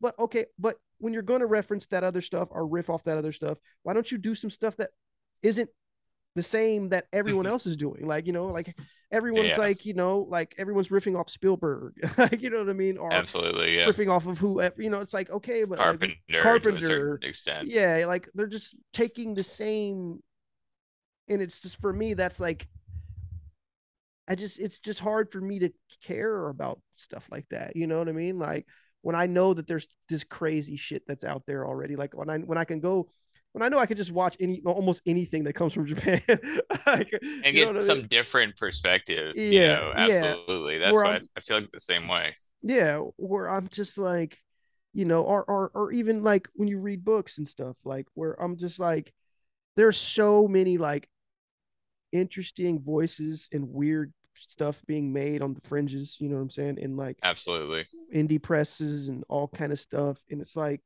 look i'll go pick up you know something from barnes and nobles that's like you know uh you know the top new bestseller that comes from a big five or whatever i'll go Mhm. pick that up but like a lot of the stuff i have is like some of it's that but a lot of it's like small like either Yeah, the small you know, press stuff. small There's press a- stuff i'm just, just like immense amount of talent and different perspectives and voices out there right uh, to consider. But you know, and, and I was listening to some uh, uh, uh another podcast. Uh, I had them on. I was listening to uh Agitator podcast, and like uh, I heard, I heard the host say, um, John David Osborne say something to the effect of, uh, I reference the same people over and over again. Um, it's because like you tell I listen to like 12 podcasts and they're all I listen to the same ones. Must talk about all these same podcasts. So this I- is like free free promotion for the 12 podcasts I listen to. Uh but like something to the effect of uh, you know, why um why are people sort of like if you if no like if you're just like writing, right? And Mhm. you're not like you're not you don't have a, a, a contract with a big five and you're not you know some big you know established author right you know you're not Right. like you're not like stephen king or somebody right like why wouldn't you just write what you want you know what i'm saying Yeah. like like not no no one's really reading it like that you know like just why wouldn't you just do what you want Mhm. and but most people aren't doing that they're writing as if they're auditioning for sort of that gig right Right. like so all of this like you'll see a lot of people who are put they'll put out they'll self-publish it and it'll be like okay you just self-publish this book that's like a lesser version of like lee child or something you know what i mean like some shit Yeah. and just not to pick that out but i'm just saying like a big you know something that gets a james patterson novel whatever it's like yeah, exactly. it's like okay why are you doing that you know what i mean What like are you offering that's different? right right if in that you're sort of situation. if you're like in the position where you're just you're you're not like you're just a person writing right like why wouldn't you just do what you want like hmm you know what i mean like why wouldn't you just make whatever weird strange goofy thing you want to make you know and i i find myself like uh saying that all the time i'm like okay if i'm being paid that's different you know what i mean That's Like, fair. yeah, absolutely. I I, mean? feel the same.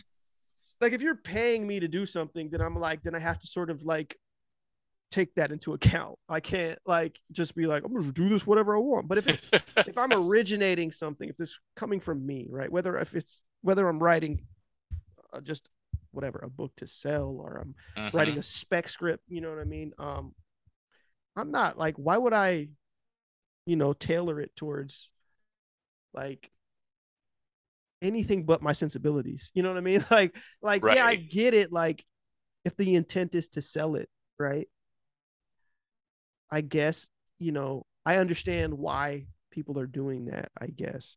Even when you're trying to but I- think even when you're trying to sell something though a- at least for pros i feel like you have to bring some of yourself into it. Right. You have to make these choices that are unique to your experience whether it's your life experience or your reading experience um, and i feel like once i as a writer for myself once i made that choice and started just not necessarily trying to care too much about you know what the expectations of uh, like a market or like a magazine or an anthology and just started writing stuff that i would enjoy that's when stuff started selling that's when stuff started Yeah. connecting with people because i think people recognize that it, you know i recognize that in the works of other authors Oh, yeah. that i like Yeah. these things that are i call them like the, the like imperfections you know like there's these things that where it doesn't necessarily follow the formula it's a little bit different and it's not like they're tweaking it in a way that's very cynical it's just like this is the natural extension of who the writer is and that is the stuff that i think connects with people like like you and me especially like somebody like us who are writers we see that and recognize that and, and can appreciate it Yeah, you you're you're speaking my language. Yeah, because like I love that. I love that. Like, there's and I say I've said this, you know, too, which is like there is something that is there's some there's something about work that is too polished, mm-hmm. that is too rewritten, that like I don't really like that. Like, you know what I mean? Like, I don't like that, like that labored over every sentence feel. Like, you know what I mean? Like, I, it's something about it.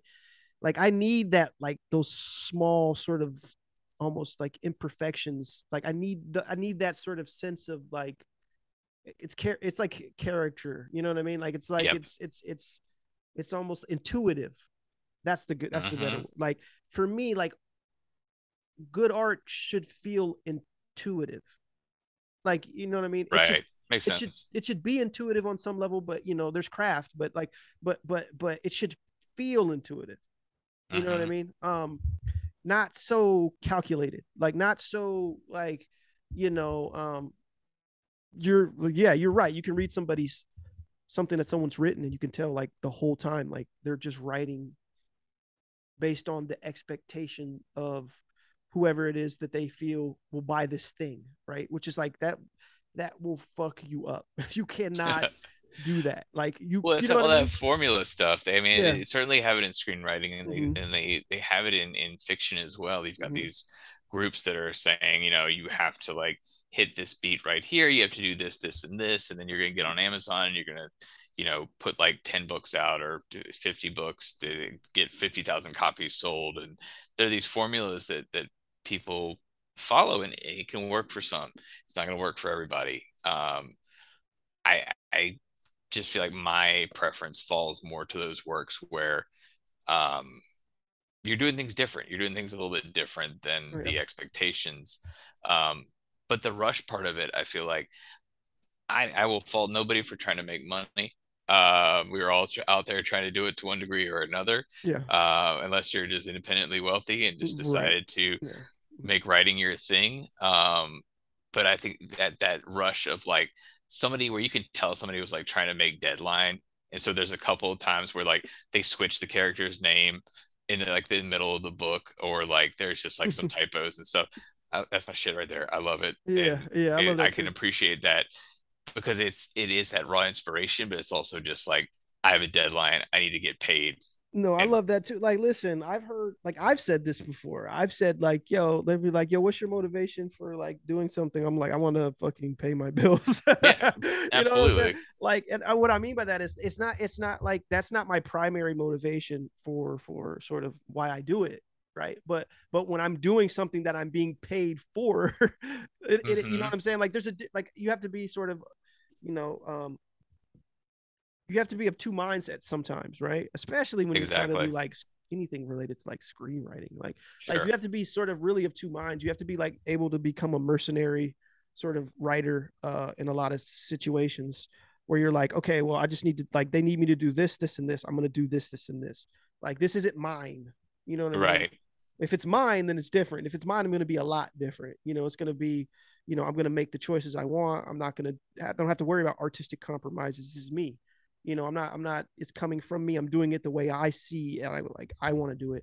Um but even then like i love i love a paid writing gig that gives me creative freedom. That's the best. Hmm you know what i'm saying? When they're not over your And shoulder best of both worlds. yeah then you're getting the best of both worlds. And then like yeah like then you're getting some of some of those things where you're like oh yeah like this draft was like you could tell they read it by the deadline but they were they were able to be creative and within that bounds and like Mhm. and there is something to being a pro you know there is something to being sort of that one of those pros who can sort of just bang some shit out i respect that um again but it's just like i don't know like i I'm, I'm I- i go back and forth on it because i am definitely somebody who's always like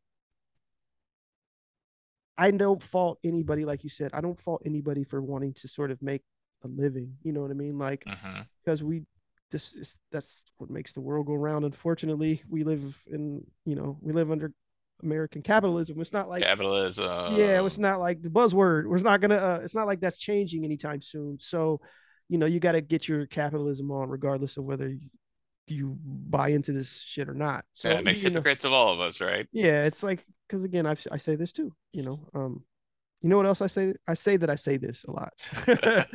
uh, but you know, it's not a consensual thing, right? You don't have a choice. You have Right. to sort of do it, you know, or suffer the consequences. So, you know, it, it, it- you do what you have to for sure. Uh, but I would be doing this whether, you know, I wasn't Mhm. getting anything or not, like because it's just part of who I am. Like, you know what I mean? yeah.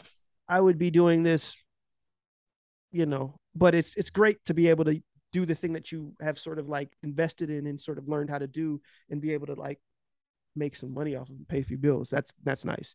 You know, Yeah. that's a plus. Like that's a plus. You know, and I respect writers who are like, you know, um, who was it? I think I heard like I think it was like uh I think it was Adam Cesare. Uh, I heard him. I don't know what he was on. I was listening to something and he was on it, and he said something mm-hmm. to the mm-hmm. effect of like, "I'm a commercial writer," and I knew what he meant when he said that, and I respected mm-hmm. it because he was like, "No, no, no, I I want to write commercial stuff. Like I'm a commercial writer." Yeah, there's folks like that. Absolutely. Right. And it's like, and it's not like when he said it, I didn't think like, oh, that means he's like a hack or no shit like that. No, it just means like he has a goal, right? His goal is he wants to write stuff that he can sell. He wants to write stuff that is going to have a big audience, that's going to sort of, you know, and it's like that is a primary goal for him when he make when he's making what he makes, right? Mm-hmm. And and somebody who's that clear headed about it, I can respect, right? But the yep. people that kind of like annoy me are the ones who who don't who are who are dishonest about that, where it's like they are they want to be commercial writers, right?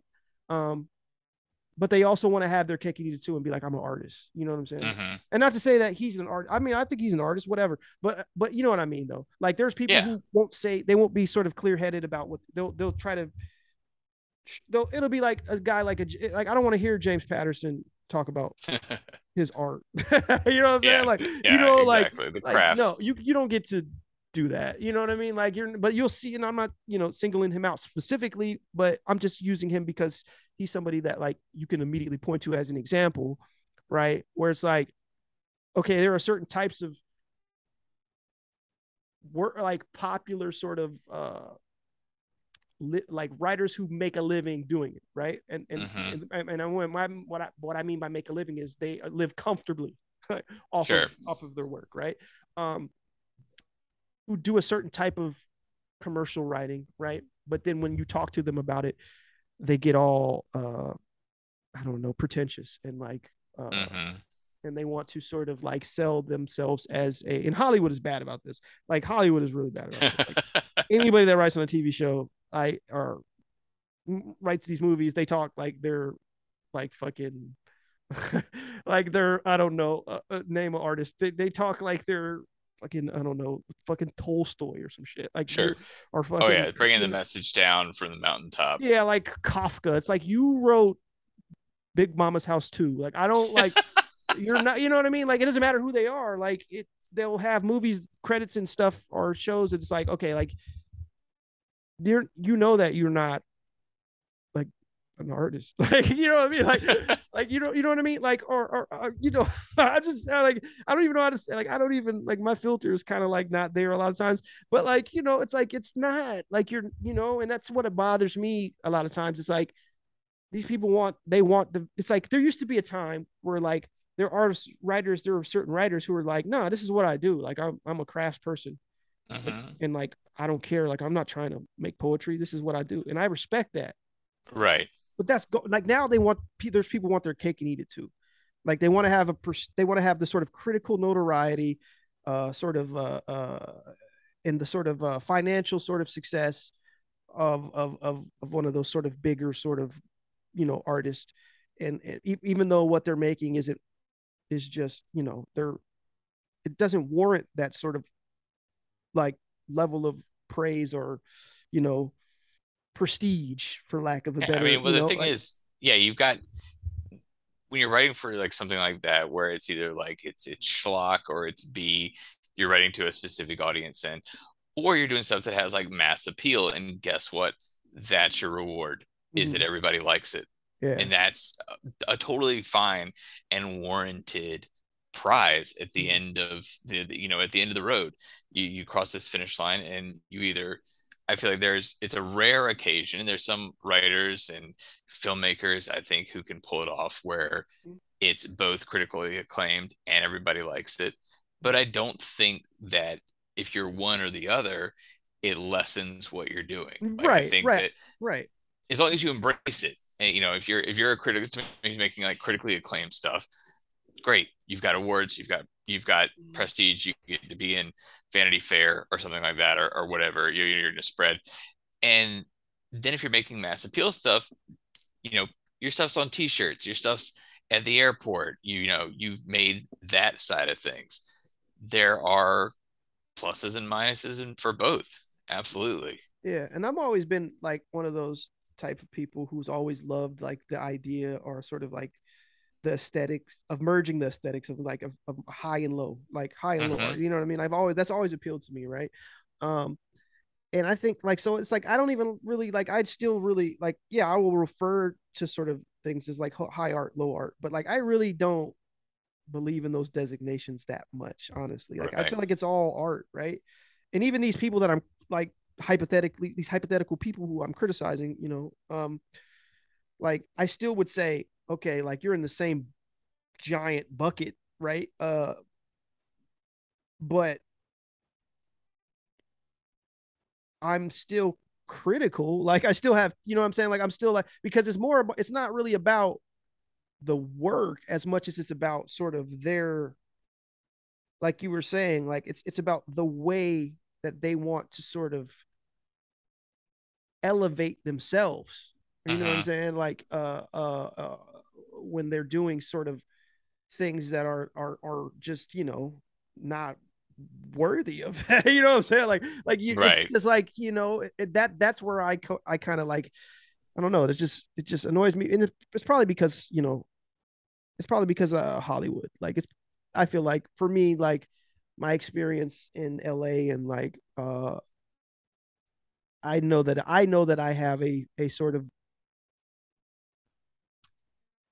I don't like to call it jaded because I feel like jaded is a is a uh it's not really a loaded sort of uh, it's a, it's it's a loaded word, but it's also like people when you say jaded automatically people envision sort of like somebody who's like sour grapes or like bitter Right. and it's like Yeah. that's not that's not a what that's the furthest from the thing, right? That's like the furthest from what I am. when I say, but what I mean by jaded is like I have accumulated enough experience along the along this path, like where Mhm. I've encountered certain types repeatedly, and I know how these people think because I've had a lot of interactions. Been there, been that. there so many times so I, it's so transparent to me right and it's so on the surface like just surfacey and and and pretty much you know it's some hollywood bullshit right you know so Mhm. and it's like when I, I i see that kind of stuff it, it i it does it does make me bristle it does uh, you know it does get my uh my back up you know um like it is kind of annoying. you know what I mean? It's like when people say all the time, like I'm always the I'm always the one saying this. I don't know if any I know, I know other people say this, but I'm always the one who's who complains about like screenwriting Twitter. Like, like, you know, I don't think I, I, I, hate screenwriting Twitter. It's like the worst thing ever. oh, we we we started uh interacting in the days of the message board, yeah, screenwriting message boards, Oh, and that yeah. that culture just the it all done, just done deal over. pro type shit. Yeah, done deal pro, absolutely. yeah, Yeah, I mean it's it's all out there now. Mhm. It's and I think that I seeing more of the pros side of things. Mhm. There is it's that there's, some there's that too. it- yeah, it's a crossover there for Yeah. sure. yeah, and I think a lot of it comes down to you know we talk about the phrase like uh, letting a work speak for itself, and that's fine. I think when you have a, you can let a piece of work um, exist and people engage in it the same way we've been engaging uh, about the stuff we talk about or the glove or what, whatever it is you're talking about. At a certain point with Twitter and you know, even message boards before that, creator has become the product in a lot, lot of ways and trying to sell yourself as a creator becomes this whole separate Oh, yeah. endeavor yeah. in a way.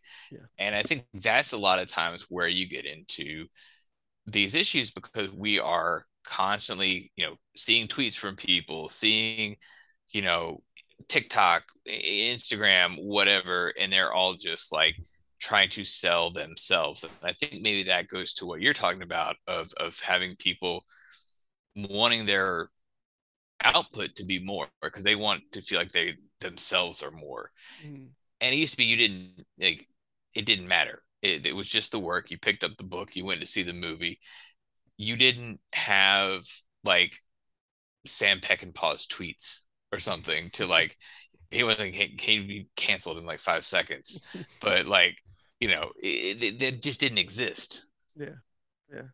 It definitely didn't. Like I, it, it you know not not seeing that shit is like there's a lot of like I said there's a lot of prominent writers who I'm like I wish I never read their Twitter ever. you know what I mean? Oh yeah, I'm like I can like, I can uh, think of a few. yeah, there's a lot of big names that I'm like, oh man, like you should never be on this ever. You have you have a you have a big audience already. Just get off. Stop it like right you now. you continuously put out books for the rest of your life or whatever, or shows or whatever, and you'll be fine. Like there's no reason for you to be on here. Um, you're just tainting that. that, No, I mean uh, it's so tempting to want to instead of having what you make mm, be the thing that people connect with to have yourself be the thing that people connect with. I get the temptation. I get this whole mm. idea to to say instead of talking about the art, let's talk about me, the artist. You know let's who I, let's you talk know who I, me. you know who I respect the fuck out of? Bentley Little.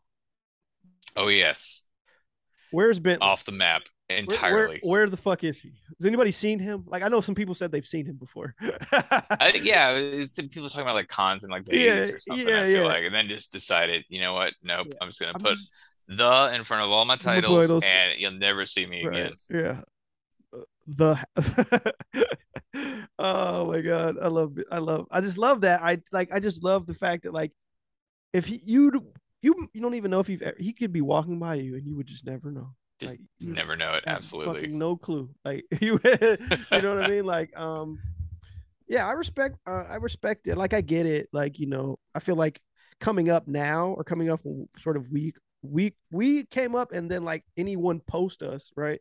The younger and stuff, like Mhm. it's not really like everyone sort of came up in this era. Like, you know what I mean? Like at when the when the whole like I'm old enough to remember, you know, like the pre-internet world, but you know, being Mhm. right on the cusp. So it's like I could see the change. You know what I'm saying? From from then to now. Oh sure. Um, and Yeah. and so like the internet isn't a foreign thing to me. Um, but I'm at that sweet spot where it it it it it it rose to prominence while I was coming of age. You know what Mhm. I'm saying? So so Yep. so you get you got to see the that that pre-internet world and the post one and like in a way that I feel like anyone who's younger just can't. Like you know what I mean? Like they just have no concept of it because Yeah. you know Facebook was already here when they We already had no. We yeah. Yeah. I mean, Yeah. when I when we first got dial up, and and I Mhm. I lived like very small town, Mhm. very kind of late to get you know cable, eh, you know, Yeah. internet. We had dial up internet, and was interested in writing and, and screenwriting at that point. I think it was probably like high school. And I remember signing up for like a listserv uh email list yeah. and I get the digest, and it's basically it was that equivalent of what Twitter is now, what screenwriting Twitter, writing Twitter is now, Mhm. except it was just like this email with everybody talking about like questions about formatting. There's one guy who's like, I've written a 300 page screenplay. Uh, it is about two wolves and there is no dialogue in it. And how can I get this produced by Steven Spielberg? And it's just, just wild stuff like that. And it, and that level of, I think you had to like seek out that kind of level of intensity in Yeah, terms of yeah. like the art in terms of people wanting to make things Mhm. uh i you know i always talk about how like now with social media and and you know facebook and twitter is it that stuff's out there but it's also everybody else there's every other voice and every other interest that's out there and it kind of uh dulls it to a to a degree because you're playing for playing playing to multiple audiences in a lot of ways in these in these uh these spaces Yeah, I agree. It is it is something that we just like are more like aware of because everyone's online now, right? you know what I mean? Like oh yeah it be, so so we see it and everyone has a phone and everyone's on their phone um all the time. So yeah, and then obviously you factor in things like the pandemic, you know. oh Um, yeah uh there's all sorts of you know uh there's all sorts of justifiable sort of reasons why you know uh anyone let alone me would, would feel sort of similar you know um like because you're exposed to people in a way that you just never were before. Like before, you know. Well, I mean, it's just again like I think about like my kid, right? And I think about like hmm my kids, and it's like they've never not known that. You know what I'm Oh, saying? yeah. you know what I mean? Like Oh, yeah. never not known it. Like your kids Like growing up, they're iPhones, not gonna. iPads. I got mine. Yeah. Mine are the same. They've got like Yeah. iPhone, iPad, YouTube now, like Mm, all that stuff. Like just having all that content, having all those answers in a way right. right at your fingertips. Um, yeah, when we were kids, I remember if you saw a reference to something that you didn't know what they were talking about, you just never knew the answer. You just would not know. You just like, I don't know. I don't. It's Yeah. referencing something. I don't know. You know what's funny though? You know, and that I've, I made that point before too. But like, you know what's funny? It's it's it's like now like you don't have to do this sort of work, right? To for sort of like find Mhm. stuff, but like people still like it's almost like it's made people lazy. So so hmm despite the fact that you can find anything almost, like any part of media, any Yeah, yeah, yeah, yeah. question, yeah, but but but you you listen to people talk and like you immediately understand like oh like like okay for example like back during the beginning of the pandemic clubhouse was like a thing right? Clubhouse is still going yeah, on. yes, but but it's not a thing in my opinion. Like i will never go back on that app ever again. Uh but uh i remember being in a in a in a room right and like people were talking about some writing related stuff and like Mhm. movie stuff and like um i got into an exchange i don't it was a few people um and they were saying something to the effect of like someone was in the room saying talk, we were talking about like older films and different movies and classic movies Right. are classic and some more obscure and and like you know and somebody was saying oh, i'm not going to watch that like i don't care like i'm not going to go back and watch you know Rififi or whatever you know and like i'm just not. And i was like then don't. Like you know what i mean? Like like i don't care what you do or what you don't do. But but right, but but it speaks to sort of like a thing that I've saw I see like you just like you're not curious enough about the thing to even investigate it. Like you're Mhm. not not you're not artistically curious enough to investigate it. You're not intellectually curious enough to investigate it. So how how actually how actually passionate are you about this thing? Like you're not like you're you're not even you don't like because even if I don't like I know my I have I know my taste right right, but like even the stuff I don't watch, I kind of know about. Yeah. You know what I'm saying? Because I'm curious. Like, you know, and there's a lot a lot of times, like sometimes it'll I I, I have a good enough gauge on myself to to know if something's for me or not, you know, but but a lot of times just on curiosity alone, I will I will go I will see something. You know, because I'm like, if it's getting a lot of talk, if it's getting a lot of I'm, I'm interested. If it's in a certain I'm interested enough because that's just sort of part of like your sort of like artistic journey. My God, I sound so pretentious, but you know Ah, what I mean. It's all right. It's but fine. but but but you know, like, and I I highlight that because I feel like it speaks to to sort of like that that like what I was trying to say, which is it doesn't matter that you have access to everything almost now. Like a lot of people screenwriting Twitter, a lot of screenwriting people who who are on screenwriting Twitter, like they're lazy.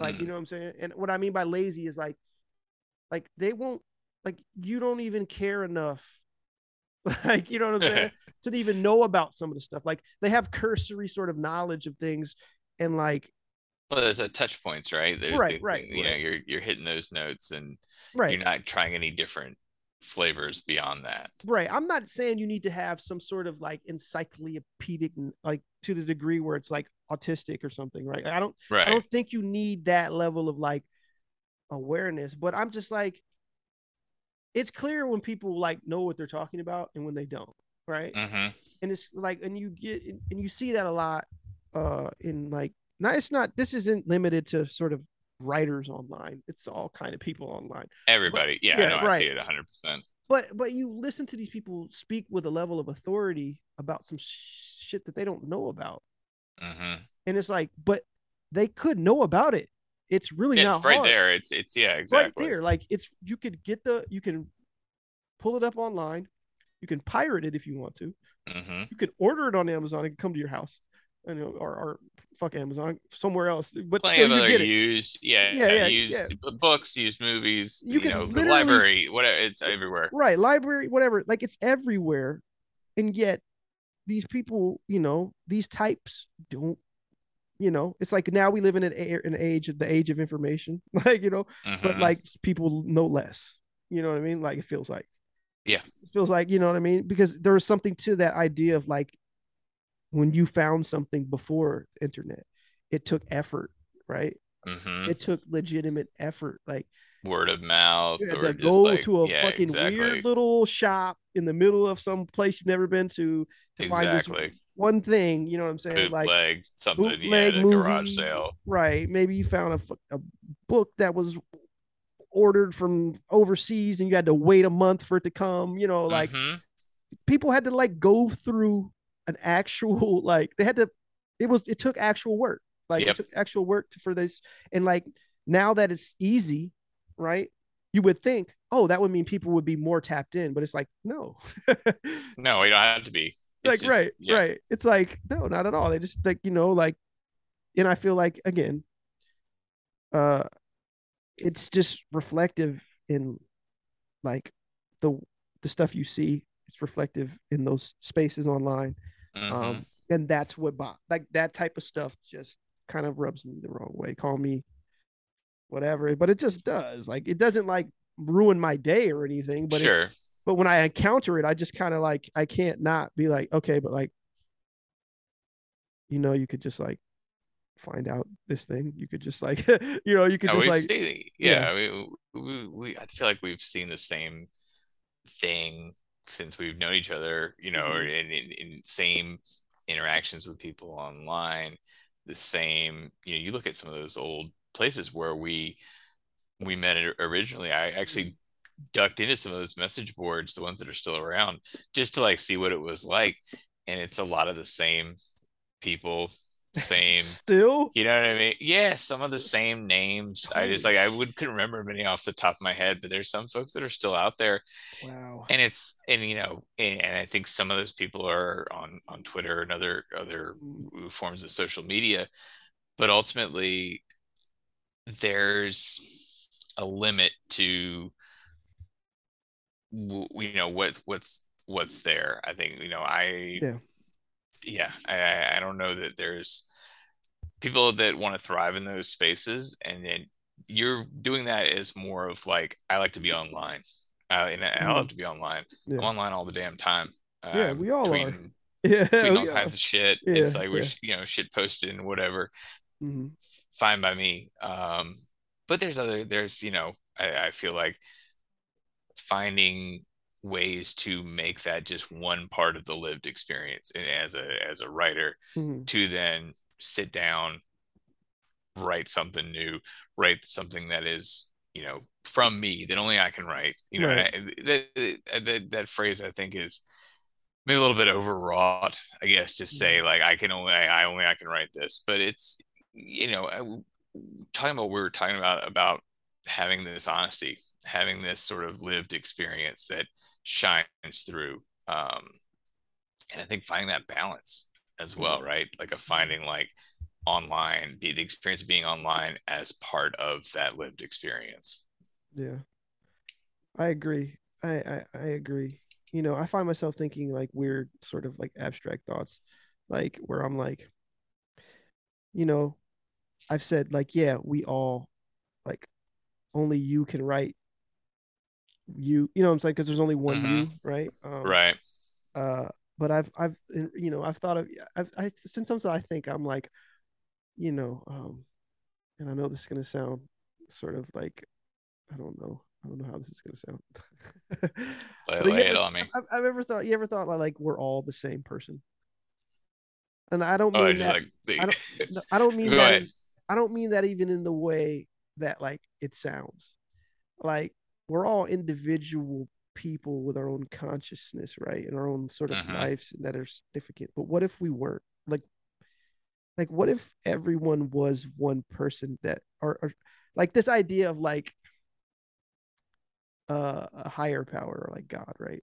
Like, what if we all are that? Like, what if it like what if a divine being can just split itself into 400 million people and live 400 million different lives like I mean, it sounds like a, a really great uh, Mike Myers or Eddie Murphy movie. You know uh, but like, you know what I mean? but what I mean by that is like the whole, the whole, like, you know, um, like I've heard people say, like, you know, like uh, the universe is like the God killing itself. You know what I'm saying? And like mm-hmm. it's expanding, and like it's just this is how a, a God could like kill himself or whatever. But I just think about like this idea of like because I'm always hyper focused, and I feel as writers we kind of are hyper focused on sort of individual POV, right? And uh-huh. sort of like the uniqueness, which is definitely a thing, right? Yeah. But I feel like as unique as we all are, right? And as like, and I'm big on like a voice and, and, and I'm big on sort of like having that sort of, you know,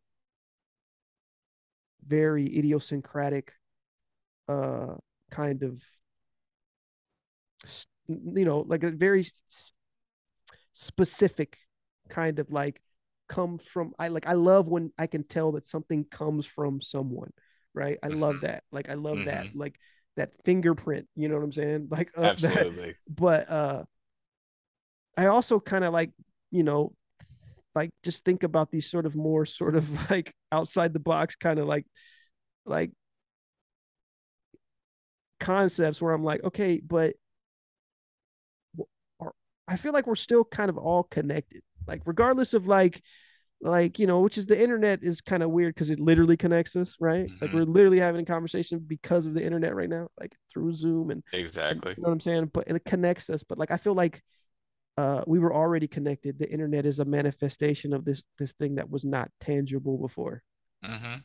that we yeah, had no, we had no ability to sort of access it like you know what i'm saying? Like uh mm-hmm. there's this idea of like intangible fields and shit you know what i mean? Like where you can sort of like people are sort of connected in this intangible field that you can't really see.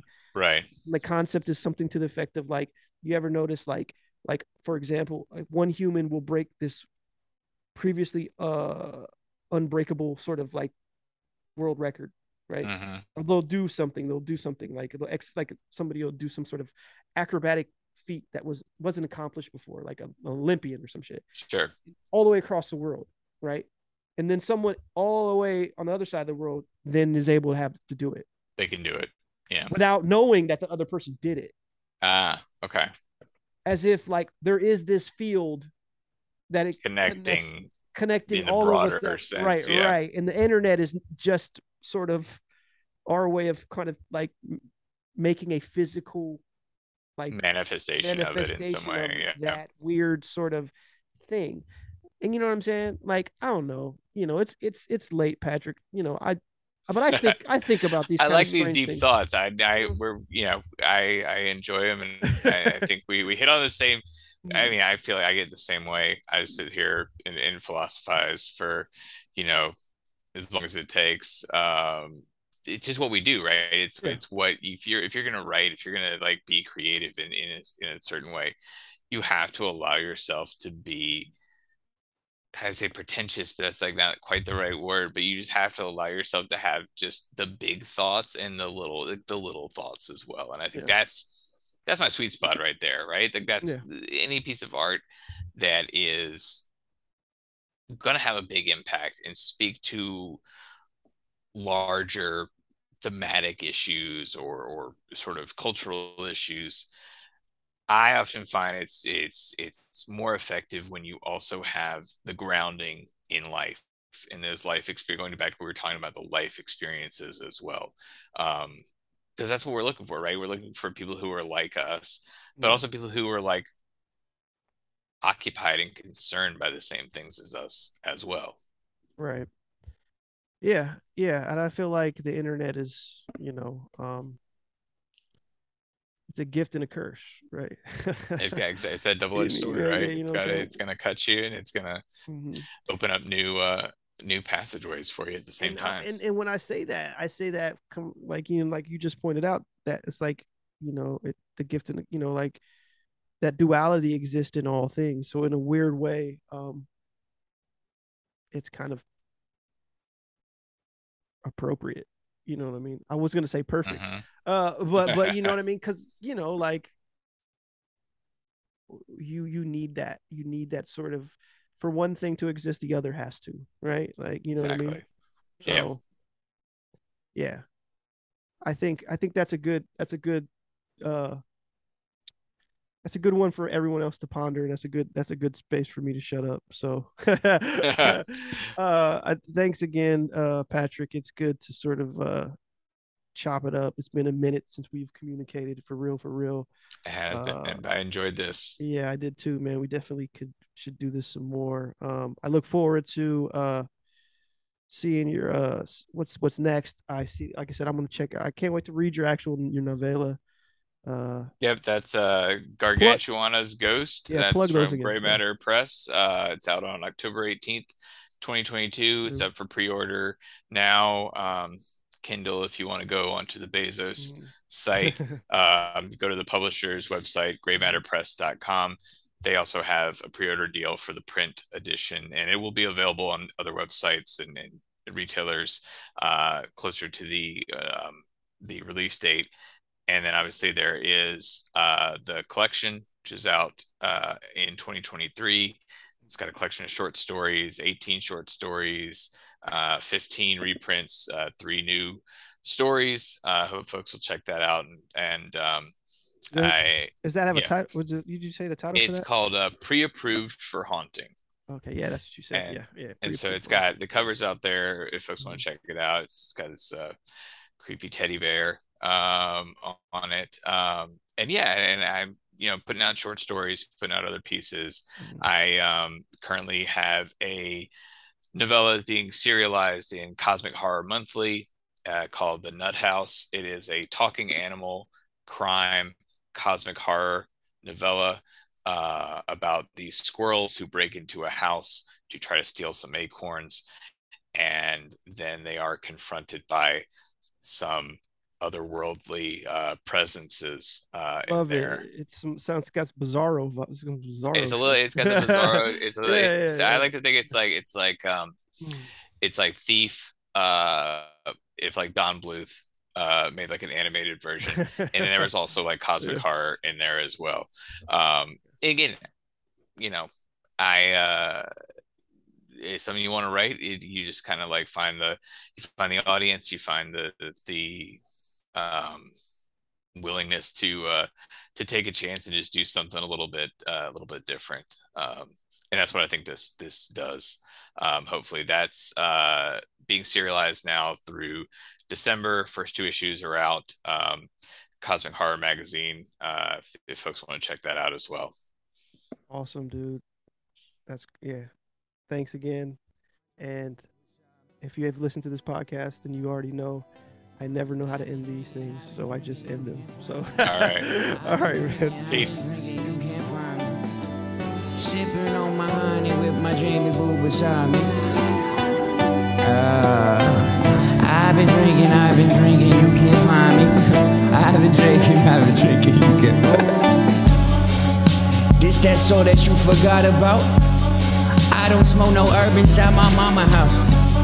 I just keep my word, that's what honor tout. I don't speak no ills, I don't want the clout. These rappers, what can I say? I'm at a loss for words, trying to keep my sentence straight. Crooked eyes watching both sides of the play. Is he out? Is he safe? It don't matter. We gon' slide it like a stolen base. Uh, so keep your focus, man. They'll stay your energy the first chance they get. They'll poison Hennessy before you even sip. They gon' pull your chair as you fucking go to sit. Standing at the table like you know you owe me shit. Uh, so why they give me shit? Getting what you asked for ain't really what the fuck this is. I took a trip to New York, stumbling in out of consciousness. I'm looking at the ground and I think I found some fucking bricks. I think there's 92. I think it's 92. Kill them all with the flows from the rich to the poor. Down to even you. Down to even you. Sipping on my honey with my Jamie Boo beside me. I've been drinking, I've been drinking, you can't find me. I've been drinking, I've been drinking, you can't find me. Sipping on my honey with my Jamie Boo beside me.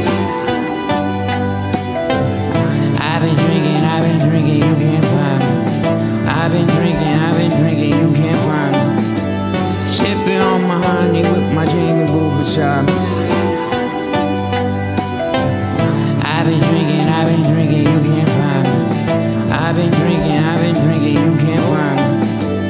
Sipping on my honey with my Jamie Boo beside me. Uh, I've been drinking, I've been drinking, you can't find me. I've been drinking, I've been drinking.